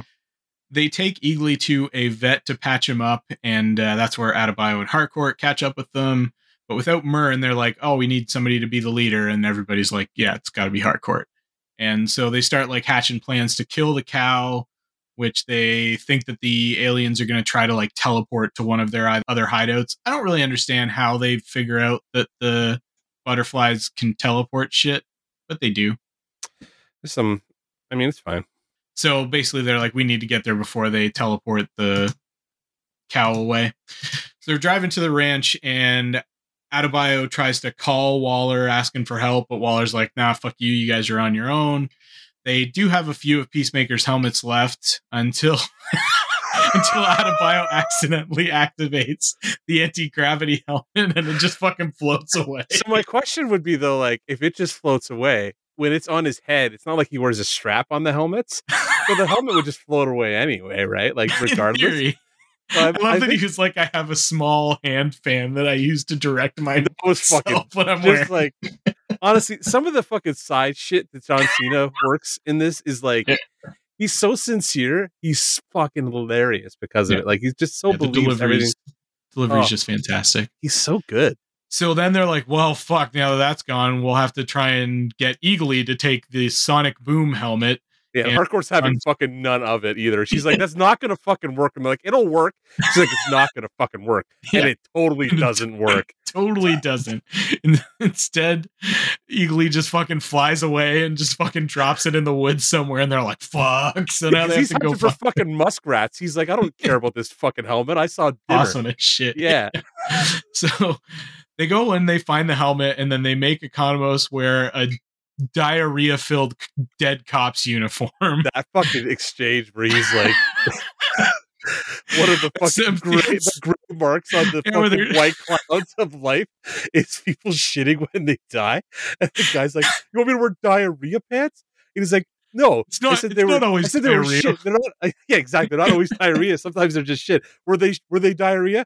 Yeah, they were diarrhea. Yeah, like, fucking, just like killed me. Like I was fucking choked on my goddamn salad as I was sitting here watching it. Yeah, the that second was amazing. Time through, I almost fucking died. Like, oh, Cena, you're the fucking man. You know what I mean? Holy shit.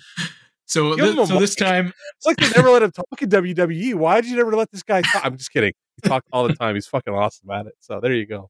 So now Economos uh, gets the Sonic Boom helmet into the barn safely, but he fucking flips out when he sees the cow, which is like huge and fucking grotesque. Well, he has like a P T S D like kind of thing because of the kaiju last time, because he saw he was there for oh, uh, yeah. Starro. Yep. Like, he freaks out true. because it's a kaiju and he saw Starro. Like that's, that's so that's true. Like the second kaiju he's seen in like three months. Yeah, so he's just very much fuck this noise. His and brain must be out. Fucking broken. Imagine being like a regular human. Like within two months, you see two giant alien kaijus. They'd be like, fuck this. I'm out. I'm out. I'm moving yeah. to Gotham. At least the clown. I know what to deal with. It's true. And then did you notice that they say Adebomne and her like wife live in Gotham? Like we're going back yeah, to Gotham. Yeah. Like, why that would was you, their choice. Why would you voluntarily live in fucking Gotham of all places? Like I did ugh. catch that reference, yeah. Anyway. But on the way out, the butterfly cops figure out that Economos is not one of them, and they start beating on him. So to save his ass, fucking Adebayo sets off the sonic boom, which or starts to collapse the cave under the barn. And then uh, Peacemaker and Vigilante and Harcourt all fucking rush the rest of the butterfly cops and kill like just dozens of them. Like, no, yeah, it's again, just a fucking massacre. Peacemaker heads down into the cave to check that the cow is dead, and Vigilante and Harcourt both get fucking shot. Yep. Adebayo runs in, guns blazing, 'cause she's like the only one left, and saves Harcourt before a butterfly flies into her mouth. Uh, then Economos manages... After all the badass shit he's done, he fucking trips over a fence and breaks his leg. Yep. What a fucking lame way to take him out of uh, the fence. Fucking dying when he fell over the fence. Like, I was howling. It was so funny. Because even he looks disappointed himself. He's like, oh, fuck. Like, it's yeah. so good. Such a good comedy beat. I couldn't believe it. So Adebayo goes in to help Peacemaker, and she's wearing the human torpedo helmet, which does exactly what you think it fucking does. Actually, it does exactly what it says on the tin also. Yeah, and exactly. And Peacemaker is fighting Detective Song, who's got the goth butterfly inside of her. And Song like tries to do this whole emotional appeal to Peacemaker. He takes her to the, or takes Peacemaker to the cow and explains like, what Myrn had told them wasn't exactly right. They came, did come to Earth because their planet became like unlivable, basically because of like overuse of natural resources. And they got to Earth and they realized, of course, that like Earth is doing the same fucking shit. They're like killing the planet with capitalism. So the butterflies were like, we got to stop this. So we're going to take over the leaders to like save the planet. And so like Peacemaker kind of has this moment like, oh, so you're doing what I do, like peace, no matter how many people you have to kill kind of thing. She thinks that she's got Peacemaker and like asks him to help them trans teleport the cow away. Then Peacemaker's like, eh, it's our world. We can fuck it up if we want. And shoots Song in the fucking head. Well, shoots her in the chest. And, but he lets the goth butterfly live though. Well, I mean, not forever. 'Cause like he's going to starve. Yes. In theory. I mean, yeah.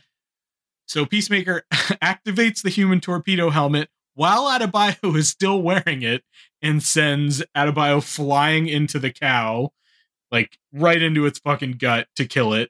Which is like kind of like a giant fleshy caterpillar with yeah, it's real gross. It. It's, it's disgusting.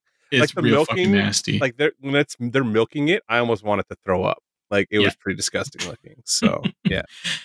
Then yeah, and it, it also kind of looks like a like. Baby, baby at the same time, and like a melted yeah. radioactive baby. Yeah, yeah, like like a mutant fucking baby. Yeah, I hated it. Looked like something out of two thousand A D or like uh, heavy metal. I was on board, yes, you know, yeah. actually. So there you go. Comic books. So they have saved the day. They all come out, and you know they're trying to like take their wounded off to get healed. And then the fucking Justice League shows up with like full on actual cameos, not. Like on the same screen cameos, but like Jason Momoa and Ezra Miller actually fucking film lines for this show. And Peacemaker calls them dickheads and tells Aquaman to go fuck another fish. Apparently Jason Momoa was totally cool with all this. Like he's just like, yeah, it's fine. Just go for it. Yeah. And then as Ezra Miller starts like questioning, like, wait, I thought that was a rumor. Yeah. Oh, fuck. I, I was waiting for him to do it too. I was waiting for somebody to be like, "Oh, I was hoping it'd be Cavill, though. I was so hoping they got Cavill to be like, yeah, wait, they, is that not true?" Yeah, Superman and Wonder Woman are there, but they don't show their faces. They're only yeah. shown like in silhouette, kind of thing. Yeah. So clearly, they didn't they didn't pay Cavill and uh, fucking and Gal Gadot for this. I mean, I'm amazed they're going to do that. Why would you not just have the bat behind them too? You know what I mean? Like have everybody show up at that point. Yeah. Like, why not? If you're not going to fucking If you're going to just Shazam them and just like do the from the fucking yeah. neck down shit again, then like may as well have Batman show up too. So then you got most of the fucking league there, right? You know, yeah. it's just like, yeah, the only Fleck. one they were really missing was, yeah, Batfleck.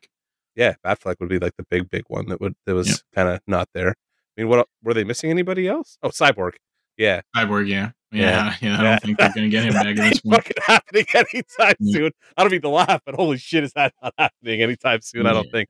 James Gunner, no, you know. So, so this is, you know, sort of sometime later after everybody's like in the hospital and getting better. Adebayo holds a press conference and confesses to planting the diary. She also fully fucking outs both Project Waller. Butterfly and Task Force X. Yeah, and yeah. her mother. Uh, you know, basically fucking using criminals for fucking devious ends. Yeah. Harcourt and Peacemaker have a tender little moment in the hospital. Uh, Adebayo goes back to her wife and dogs, and Economos just goes back to Belle Reve, just back to his job. Yep. I, I'm not really sure that Waller would take him back at this point, but I guess she does. I mean, he's got a certain set of skills. He killed a fucking gorilla. He did. He did. So uh, Judo Master is at the ruin of the barn and he's crying, but still eating hot Cheetos. He probably got some of the hot Cheeto dust in his eye. That's why he's crying here. Probably. I mean, that shit does fucking hurt when you get it in your eye. You gotta be yeah. careful about getting that hot Cheeto dust. And then the very last scene is Peacemaker on his back porch, just having a beer. He pours out what appears to be like the very last of the amber that he has for the Goth Butterfly, who I guess is like just hanging around because he's the only person that has food for her now. Yeah. Although realistically, there's probably a bunch more. She just doesn't know where, or he, the Goth doesn't know where it is kind of thing. Yeah. And uh, then Peacemaker hallucinates his piece of shit dad sitting on the porch beside him, and then which did happen during the show too, right? Like that's did. What guided them happen, back really. to the uh, the the helmet, the helmet. They lost. Basically, was yeah. him hallucinating. Uh, I was, which made me happy because I was like, when they killed Robert Patrick, I was like, oh, you get to this episode, and they had just announced like this morning or like late last night that season two was coming, mm-hmm. and then they kill Robert Patrick, and they killed Robert Patrick at the end of the last episode, and I was like, oh, so no Robert Patrick next season. And then he's immediately there as like the in-head, like yeah. Dexter's dad yeah, voice yeah, kind of exactly. thing. And I was like, perfect. That's perfect. Because that means he can be an even bigger piece of shit because now he's imaginary. So like, how much fun's Robert Patrick going to have playing this fucking monster piece of shit next year when he's not even real? He's just yeah. fueled by Peacemaker's disgusting imagination. Yeah, oh, and what God, Peacemaker thinks, he, thinks his dad was kind of thing. Yeah, it's going to be amazing. He's going to yeah. just be saying awful shit. So. I'm on board. Or Patrick's awesome. That is the plot of season one of Peacemaker. So, like, I mean, that was the plot of season one of Peacemaker. What did you think? Like, where do you want to start? Do you want to start on like what you liked, or what do you want to start on? The like, I want, I want to know your gripe, but like, so my only gripe is I found it got kind of slow in the middle of the season. Like episodes four and five were a lot of talking, a lot of like. Yeah. character development stuff, some of which didn't feel like totally necessary for me. And like I said, like that whole Adebayo and her wife having like marital problems and shit like that. And like Adebayo having to like get used to all the spy shit and killing and stuff like that. I just wasn't really, I didn't get that investment invested in that. I um, like one hundred percent agree. Like I, I wasn't as invested in it. And at the same time, I felt like it was undercooked. Like I needed a little bit yeah. more of it to probably make it work properly for me. Cause like, I didn't hate either of the characters. No, they just, they, they do the thing where like the person in the relationship who's not there or like going through whatever they're going through always seems like a little shrill regardless of what yeah. you do. Yeah. They always seem like the asshole. And I think if they had done a little bit more with the two of them, mm-hmm. it wouldn't have felt as tacked on as it does. And then it wouldn't have also have felt as like she wouldn't have felt as shrill like, as the asshole at that point also. So yeah, they kind of rushed the introduction of yeah. like them and their relate or especially of his wife or her wife and their like relationship. Yeah. And so because of that, we just don't have really any, I didn't have like any real investment in that going throughout the season. So plus she's a new character in a series that is bringing a bunch of characters back, right? Like yeah, we're also, yeah. we have a bunch of characters we're already invested in, and this is our new lead and we're supposed to be like immediately invested. It's like, doesn't really work to do it that way. Like I understand why yeah. you're doing it for the point of the story, but it's kind of awkward when we're like, I already know who Peacemaker is. And we've already kind of met Harcourt and I don't remember the guy's name. Economos. Economos. And I'm like, okay, maybe they should be the leads of the show, not a new random third person. I mean, yeah. I understand why they did it for the plot and stuff, but it did feel a little awkward that way. So yeah, and it felt like, you know, Peacemaker's obviously the the, the character yeah. kind of thing, but it felt like they were trying to kind of force shoehorn as much journey, as much character development yeah. into her character as they were into Peacemaker, and it was just like, okay, it's unnecessary. It felt like maybe a season two thing or yeah. just something that should have been more fleshed out or whatever. So I feel like because of that, I felt like this season, it could have been a seven episode season and I would have been happier with it. I think, I think that, the, you know, there's some stuff in those middle episodes that could have been collapsed together and some stuff that could have been cut out. And I would have just found it to be like a little zippier. Probably. Like I didn't bump up against it. So like as much as you seem to be.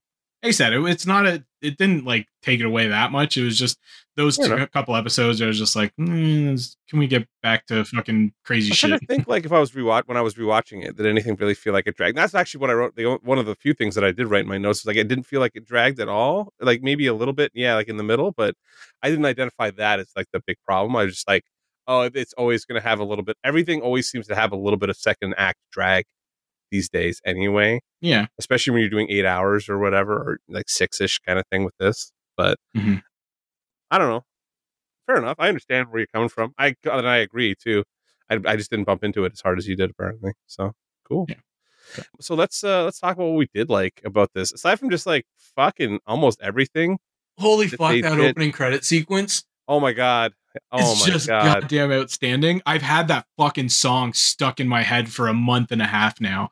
It's yeah. just, it's something, it's one of those things that like, if you described it to somebody, they would just say, there's no fucking way this is going to work. And then in the execution, they just fucking pull it all off. Like it's, it's just something special. The song, that, that fucking wigwam. Do you want to taste it? Fucking song. Yeah. The dance moves. The fucking stone-faced expressions on everybody. Yeah. Like I found myself like every episode wanting to like watch someone different. So like every time I would like, you know, see yeah. somebody else's fucking like moves in the back and like everybody's pretty good. I mean, like Steve Aggie's a big dude and he yeah. can't move as much as some of the people, but I still mean, he sells it. He goes, he goes yeah. for it at least. You know yeah, what I mean? Like, everybody Everybody fucking goes for it hard. I mean, like I love Robert that. Patrick's like full on there, like pelvic thrusting with the rest of them. He's like in his seventies. I was like, I'm on board. I was like, yeah. everybody's having a good time. I uh, eagerly, eagerly at the, the end, like coming in with his mark. Yeah, oh, absolutely amazing. Like re-hitting his love, mark. If you look in the back, like when Eagerly comes in and sort of just looks around, like you're not sure if he's where he's supposed to be, and then everybody does that like little wing flap behind him. Yeah. Yep. I love C- Cena standing in the back trying to look, make it look like he's having a hard time holding Judo Master up, but like you know he's not. Like Judo Master weighs about ninety pounds, and Cena deadlifts like six hundred like every day. He's so fucking big. Like I was surprised because when he came back to wrestling last, he, I was like, wait, he looks small, and then he shows up in this. And I'm like, man, he looks like a fucking house again. What? I know. The two months he was off. He showed back up in W W E. Was he like on a down cycle or something? He's got veins bigger than my, like thicker than some of my fucking fingers, for fuck's uh, sake. I know. Yeah. He's got those like big, like ramen noodle veins going through like his whole like upper body. Arms and yeah. Yeah. Fuck. Oh, he's shredded as shit. Always, I mean, he always has been. He's been in like amazing shape. He's a pro wrestler. That's like what those guys do. And he's a body guy too. Like he's fucking cut. So yeah. Yeah. I don't know. I, I was like Cena in particular was like, I, I know we talked about it in Suicide Squad. Like how like revelatory him being that fucking funny was to me because mm-hmm. like whatever, but like he's completely proved to me that he could be the lead of not just a show. I think you make him a fucking lead like in a movie at this point. Like he's a star. Mm-hmm. I don't know where the fuck this shit happened where all of a sudden it's like Vince couldn't get a goddamn actor in Hollywood to save his life through like the eighties and nineties. He sent everybody, and then out of nowhere he got the Dwayne, and then ten years later now it's like Batista, Cena, Sasha, blah blah blah. Like they're all just piling yeah. over. And they're all pretty fucking good so far. Like, I mean, The Rock's probably the worst actor of the bunch of those, sadly.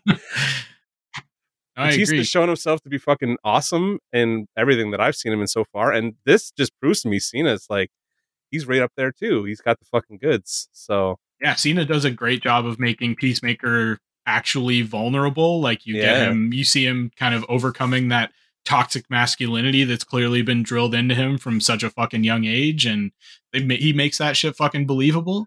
He's both written and acted as as like such a great caricature of like fucking these idiot right wingers that only believe that shit because like he grew up surrounded by it, like yeah. immersed in it kind of thing. And then once he gets outside his little fucking like, you know, meathead bubble, like starts fucking interacting with people that aren't just fucking asshole white supremacist, then he starts like realizing, oh, maybe I don't need to keep putting on all this like tough macho fucking sexist bullshit kind of thing. Yeah. yeah I think it was such a good choice to make him a like hair and like glam metal kind of fan, because it's something that he sees as super manly, even though it leans on like a lot of those like feminine beauty traits and stuff like that, like the big teased hair and makeup and everything. Like, that works perfectly. Which he says, like outright says, and like as he's introducing the first batch of like uh, when he's checking the records in her yeah. in like the girls or the butterfly, I guess, um, in her thing, she's like, oh yeah, is it Cinderella? Yeah, he's like, oh, hair metal, awesome. Like when men were manly enough to look like women or something like that. And I was like, that that's weirdly insightful for this character this early on. Dissonance. Yeah. yeah, you know what I mean? Like our like er, this early on. Whereas at the end, you would totally expect him to say something like that and it to be like valid. Whereas at first, like that time, I was like, well, that's weird. But anyway, yeah, yeah. And then some have seen his fucking rant, as you said oh. earlier, just at, like some of his little side comments and rants are just fucking epic. Where he's naming off celebrities that they could have used instead. I was fucking pissing myself because he's just like a hundred percent like in the moment, just screaming at this dude, just random fucking names. We're dead. Dan Aykroyd, fucking whatever, it doesn't matter. Just throw him in there. Cosby. Yeah. Oh, the Cosby bit. Yeah. I was like, he's got lots of time. Throw him in jail again. It's like, yeah. All right, yeah. John, we got you. The writing is just fucking solid as hell. Like it's, I mean, you can tell it's James Gunn all over this fucking oh, thing. Yeah. And this just solidifies James Gunn as one of my favorite comic book writers and directors now at this point, comic book, like movie or T V writers and directors. He just really does seem to have like a knack for doing like the C-list kind of lighthearted stories. Yeah. You know what I mean? Like he just, he seems to have a, a knack for it. I'd be curious to see how he would do with like the big boys, but then at the same time it doesn't seem like he's that fucking interested in doing, like we saw how much reverence he has for the Justice League, right? Nobody like, would let him do this shit with the big boys, right? Like yeah, even exactly. you know, Peacemaker, the only reason that they let him get away with this is because it's a totally fucking unknown character. I mean, he's nothing like Peacemaker in the comics is kind of mm-hmm. thing. Like Peacemaker in the comics is like a, you know, hard-boiled fucking like veteran of the military kind of thing. Yeah. They actually just did like a Peacemaker like one-shot special that Garth Ennis wrote, and it was like true to the comic book version of it, and anybody that picks that up is going to be like, this is nothing like the fucking like Peacemaker yeah. T V show. Like that's why I bought this fucking thing, and that's obviously yeah. why they released it now. So, but yeah, that's the thing, is they'd never let him do this with fucking Batman or yeah. even like even like a, you know, B-lister. Like they wouldn't let him do this with like a Green Lantern or a Supergirl or fucking anything like that. Yeah, because this totally feels like the kind of story you would get like Blue Beetle and Booster Gold in. You know what I mean? Yeah. Like, yeah. like it, like a. Basically, I was yeah. I picked your old man team, but like I was because we just watched Hawkeye do very much the same thing, except without a cosmic kind of scale behind it. You know what I mean? Like yeah. where the the C-lister kind of has to go and like save the day and like prove that they're just as worth being a hero as everybody else. I mean, at least Peacemaker got to tell Aquaman to stop fucking fish, which he should. I mean, can really fish should. consent? I guess you could talk to them, so like maybe yeah. they can consent, but it's still it's really fucking weird, man. But, fuck fish. Yeah, like. Just super well written. The fucking dialogue is just spot on. There's so much fun to watch. At, like all these characters are fun to watch as they're just like sniping back and forth at each other. Yeah, and like that's the like a, a big part of it too is like the the dynamic between the team, like the interaction between like Adebayo, Harcourt, and Economos, where they're just fucking yeah. sniping at each other constantly. And Myrn, and Myrn yeah, absolutely. Yeah. Along with like uh, Vigilante and Peacemaker, like with Cena and. Uh, Vigilante being there too, and like when Vigilante, when they finally kind of integrate him into the team, that's when it's like it really takes off. Like the comedy goes fucking berserk from there. Yeah, because he's so funny in that. Uh... It's almost the same team dynamic as Suicide Squad, right? Yeah. It's a bunch of fuck ups that are all being punished with a shitty assignment. Basically, it's just in this case, only one of them's powered. It's almost like James Gunn really like has a type of like story yeah. he likes to tell, where like he yeah. gets the fuck ups and. Misfits right. and yeah, yeah, the Misfits and stuff. Yeah. Uh, Guardians of the Galaxy three coming to you uh, in a movie theater next year, something or I don't know. They're shooting it now, I guess. Yeah. So there was a funny story about uh, all the cameos today that James Gunn had written, or like I guess the Marvel owed D C because while D C was shooting the Suicide Squad with James Gunn, they did pickup shots for Guardians um, on the set. And then now this time they were, because he's on set of Guardians now, when they did the pickups for this last episode with Jason and Ezra Miller, uh, I guess he, they used Marvel set for Guardians. Yeah. So Marvel filmed those. Yeah. Yeah. Marvel filmed those ones. But yeah. there's stuff in Guardians, I guess, that D C filmed or something like that. Or they did a scene test on the Guardians set, or like D C did a screen test for Guardians or something like that. So they ended up back and forth and like owing each other stuff, which I mean is like going back to the fucking the origins of these things as comic books, where yeah. like everybody would work together behind the scenes and foment a rivalry with the fans, while everybody in behind the scenes knew each other and worked together constantly, and all the actors and writers and whatever know each other. So I'm sure that that's just gonna fuel the fires further and the rumors of crossover fucking properties and shit like that too, right? I wouldn't even know how you would do that at this point, because you don't even have you don't have. I mean, my Avengers are gone, so like, and what's left is the Justice League in those movies. Like, I'm not that interested in seeing crossover with like the non-existent Avengers, because mm-hmm. like the story in the Marvel universe has progressed, and we don't have our Avengers anymore. So yeah, you know, miss anyway. While we're talking cameos, it was nice that they got Viola Davis to do a couple of scenes as Amanda Waller, yeah. even though they weren't like shot on set or with everybody else or yeah. whatever, but it definitely lent this whole show some legitimacy.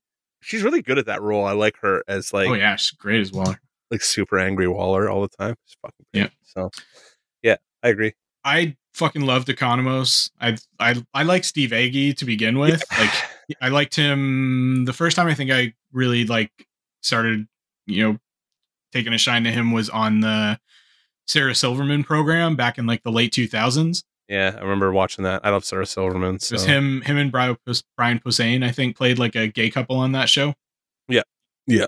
And then he was also one of the Meow Meow Beans guys with Tim Heidecker on Community. Yeah, I remember that. Yeah, but I just loved. I really appreciate that they did not shy away from making Economos like, you know, a big heavyset guy, like a genuine fucking badass. Like they gave yeah. him three like fucking save the day kind of moments in the series, fucking yeah like mowing down all those Nazis with the P ninety and shit. Like that's just not something that most, you know, genre movies would do for like a big dude, right? Yeah, no, like, no, oh, no, he's just there for fucking comic relief, that's it. We're gonna call him Diebeard for six episodes and that's yeah. about all we're gonna do with him. Yeah no yeah. They actually gave him some stuff to do, which is really cool. I don't yeah. know, like it was nice they gave everybody some stuff to do, like yeah. none of the characters were like kind of left by the wayside. Because like Harcourt, like also like super badass, like kind yeah. of in charge basically. Couple great fucking hand to hand fights. Like she has like the fight with Judo Master is fucking brutal, it's, and like well done. Mm. And like she's on camera for most of it, so like she must have done some of her own stunt work because she was there at the end too, like just chopping motherfuckers apart and stuff, like shooting them in the yep. head. Looked like she was having fun. So you know, I assume those days on set like probably tiring, but like a ton of fun at first. Yeah, pretending to blow people's brains out and shit. Like real life doom, good times. Anyway, yeah. So it was like I could just sit here and talk about how fucking awesome the show was all day, but like really, you just should wanna, watch it. Like, I want to drop some about? of the D C Easter eggs. All right, well, well let's let's do D C Easter eggs and then we'll rate and review and get out of here. Okay. I loved that Economos mentioned Batmite, like saying that you'd rather fuck Batmite than Peacemaker. I was fucking just that's what this show. Before we get any further, fucking funniest show I've watched in like forever. This is like yeah, it was a breath of fresh air. What we do in the shadows levels of fucking funny. I was laughing, like, out loud laughing, which is rare for me at T V. Like, three, four, five times an episode, I was getting, like, full-on caught and laughing at shit. Pausing yeah. it and having to rewind so I didn't miss the next ridiculous fucking thing to come out of John Cena's mouth. So, watch this shit. It's hilarious. Yeah. Else. Oh, and they're talking about homunculi and they fucking name-drop Doll Man.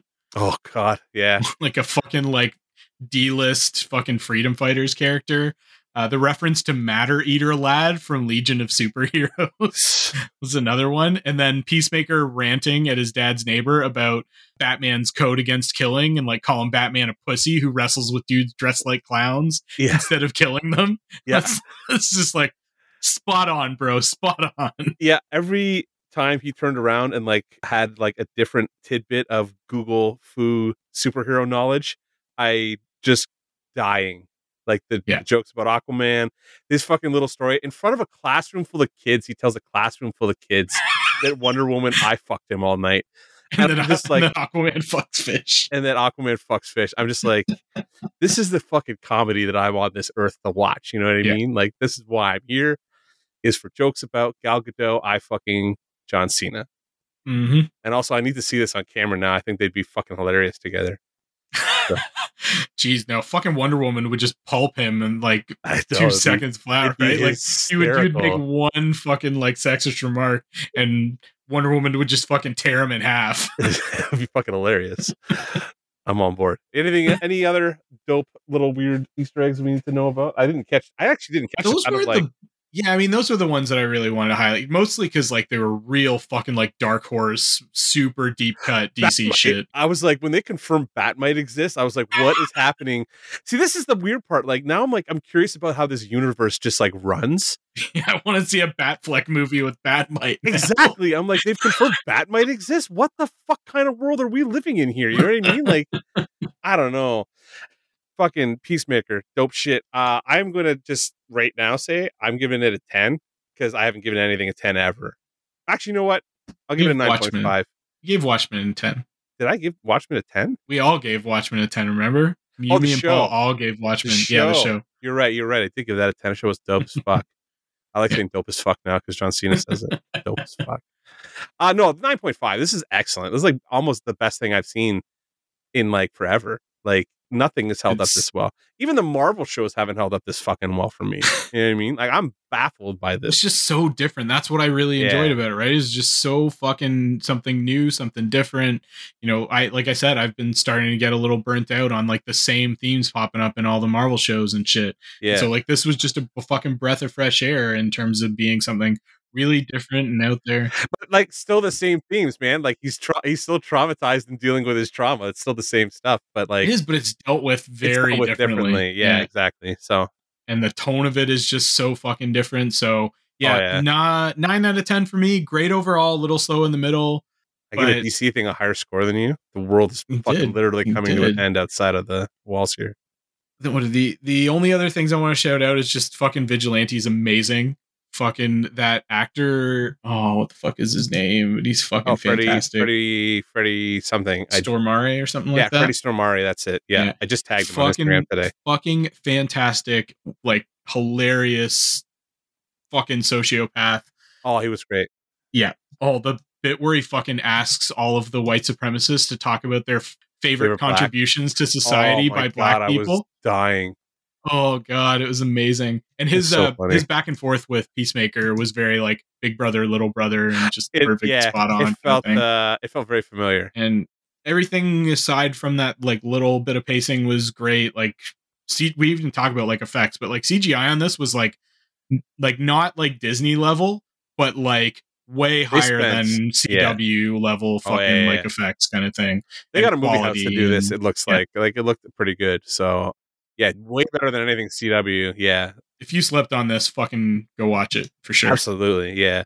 All right. That's, I just, I have to apologize one more time for the amount of shit talking I did to John Cena in the two thousands when he was playing Ketchup and Mustard, Hustle, Loyalty, Respect, You Can't See Me Guy on T V every week and killed my interest in W W E. Dope as fuck. Just so good in this. So there you go. All right. Let's move on to Geek Cred.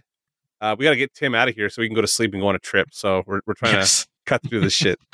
Geek Cred, Tim, what do you want to recommend to the fine folks out there? As we are about to face another fucking closet homophobe Chris Pratt Jurassic World movie, I'm going to say go read the O G Jurassic Park novel by Michael Crichton. I yeah. love that book. It was, I fucking ate it up when I was like thirteen, fourteen, whatever, like around when the movie came out. Yeah. And uh, it remained like it had just a, a really big impact on me. And it's just to this day remains, you know, one of those novels that I would say is one of the best things I've ever read. That's cool. I haven't like, I can't remember. I'm not looking forward to that new movie. That trailer looked like shit. Yeah. That's why I didn't put it in the news because what a disaster. Yeah, I don't know. I, I, yeah, I've read the original book. I haven't read it since I was a kid, though. Maybe I should reread it. It's been a long time. I, fuck, I, haven't, I don't think I've read a book since the pandemic began. I don't think I can concentrate. I mean, Michael Crichton's always been like one of my favorite authors. That's not saying much, so I don't read a huge amount, but yeah. you know, I, I could always very easily get into his books. I just found his writing style to be super digestible. He does a great job of breaking down like really advanced scientific concepts into understandable language and shit and metaphors. And yeah, I always I remember like critiquing his books as being like like honestly like books written for screenplays. You know what I mean? Like to be adapted, oh, yeah. basically. Usually very brisk reads. I like I, I like Jurassic Park. I'm trying to think. Those two Jurassic Park books were good, and there was like was Sphere I liked. Congo Sphere I was liked. Good. Congo was good also. Yeah, there was yeah. another one that was good too. But uh, what was, uh, was the what was the one was where they go back into medieval times? Eaters of the Dead. I, I don't. Yes, Eaters of the Dead. Him? I think was one of his first ones. I don't think yeah. I read Eaters of the Dead though. I've read all of his stuff, or at least up to like a certain point. I read it all. But the time travel one, which I'm blanking on the fucking name of oh, right yeah. now, where they go back to like medieval times, that was pretty solid too. That's. No, I'm not gonna like just randomly name names. I can't remember anymore. Either way, that's awesome. I didn't even think about that because like I just saw the trailer and I was like, "Ugh." Here's my geek cred. Go watch the movie Jurassic Park because it's still dope as fuck, and ignore that they're making a new one because the original's still the best. Actually, what I really wanted to recommend was like everybody should go pick up Peacemaker and watch this because like, oh my god, was it good? So that's what I'm recommending is go watch what we just talked about. There's a reason why we both gave it very very high reviews. It was excellent. All right, everybody, thank you for listening. This has been episode two ninety of Dance Robot Dance. If you haven't already, please subscribe. You can do that from any podcatching app via Podbean, Apple Podcasts, Google Podcasts, Amazon Music, Stitcher, or fuck Spotify. If you have any thoughts about anything we talked about this week, you can hit us up on Facebook at facebook.com slash Dance Robot Dance Podcast. You can email us at dancerobotdancepodcast at gmail.com, or you can tweet at DRD underscore podcast. I've been here with Tim. He is at DRD underscore Tim on Twitter. Say goodnight, buddy. Eat peace, motherfuckers. I'm Mark. I'm on Twitter at M underscore Willette, and I'm on Instagram at MT underscore Willette. He does fuck fish, though, doesn't he? Yeah. That's a, that's not a rumor? I mean, that's what I heard. This is City Hall. We will talk to you next week. This is true. This man has no dick. This is true.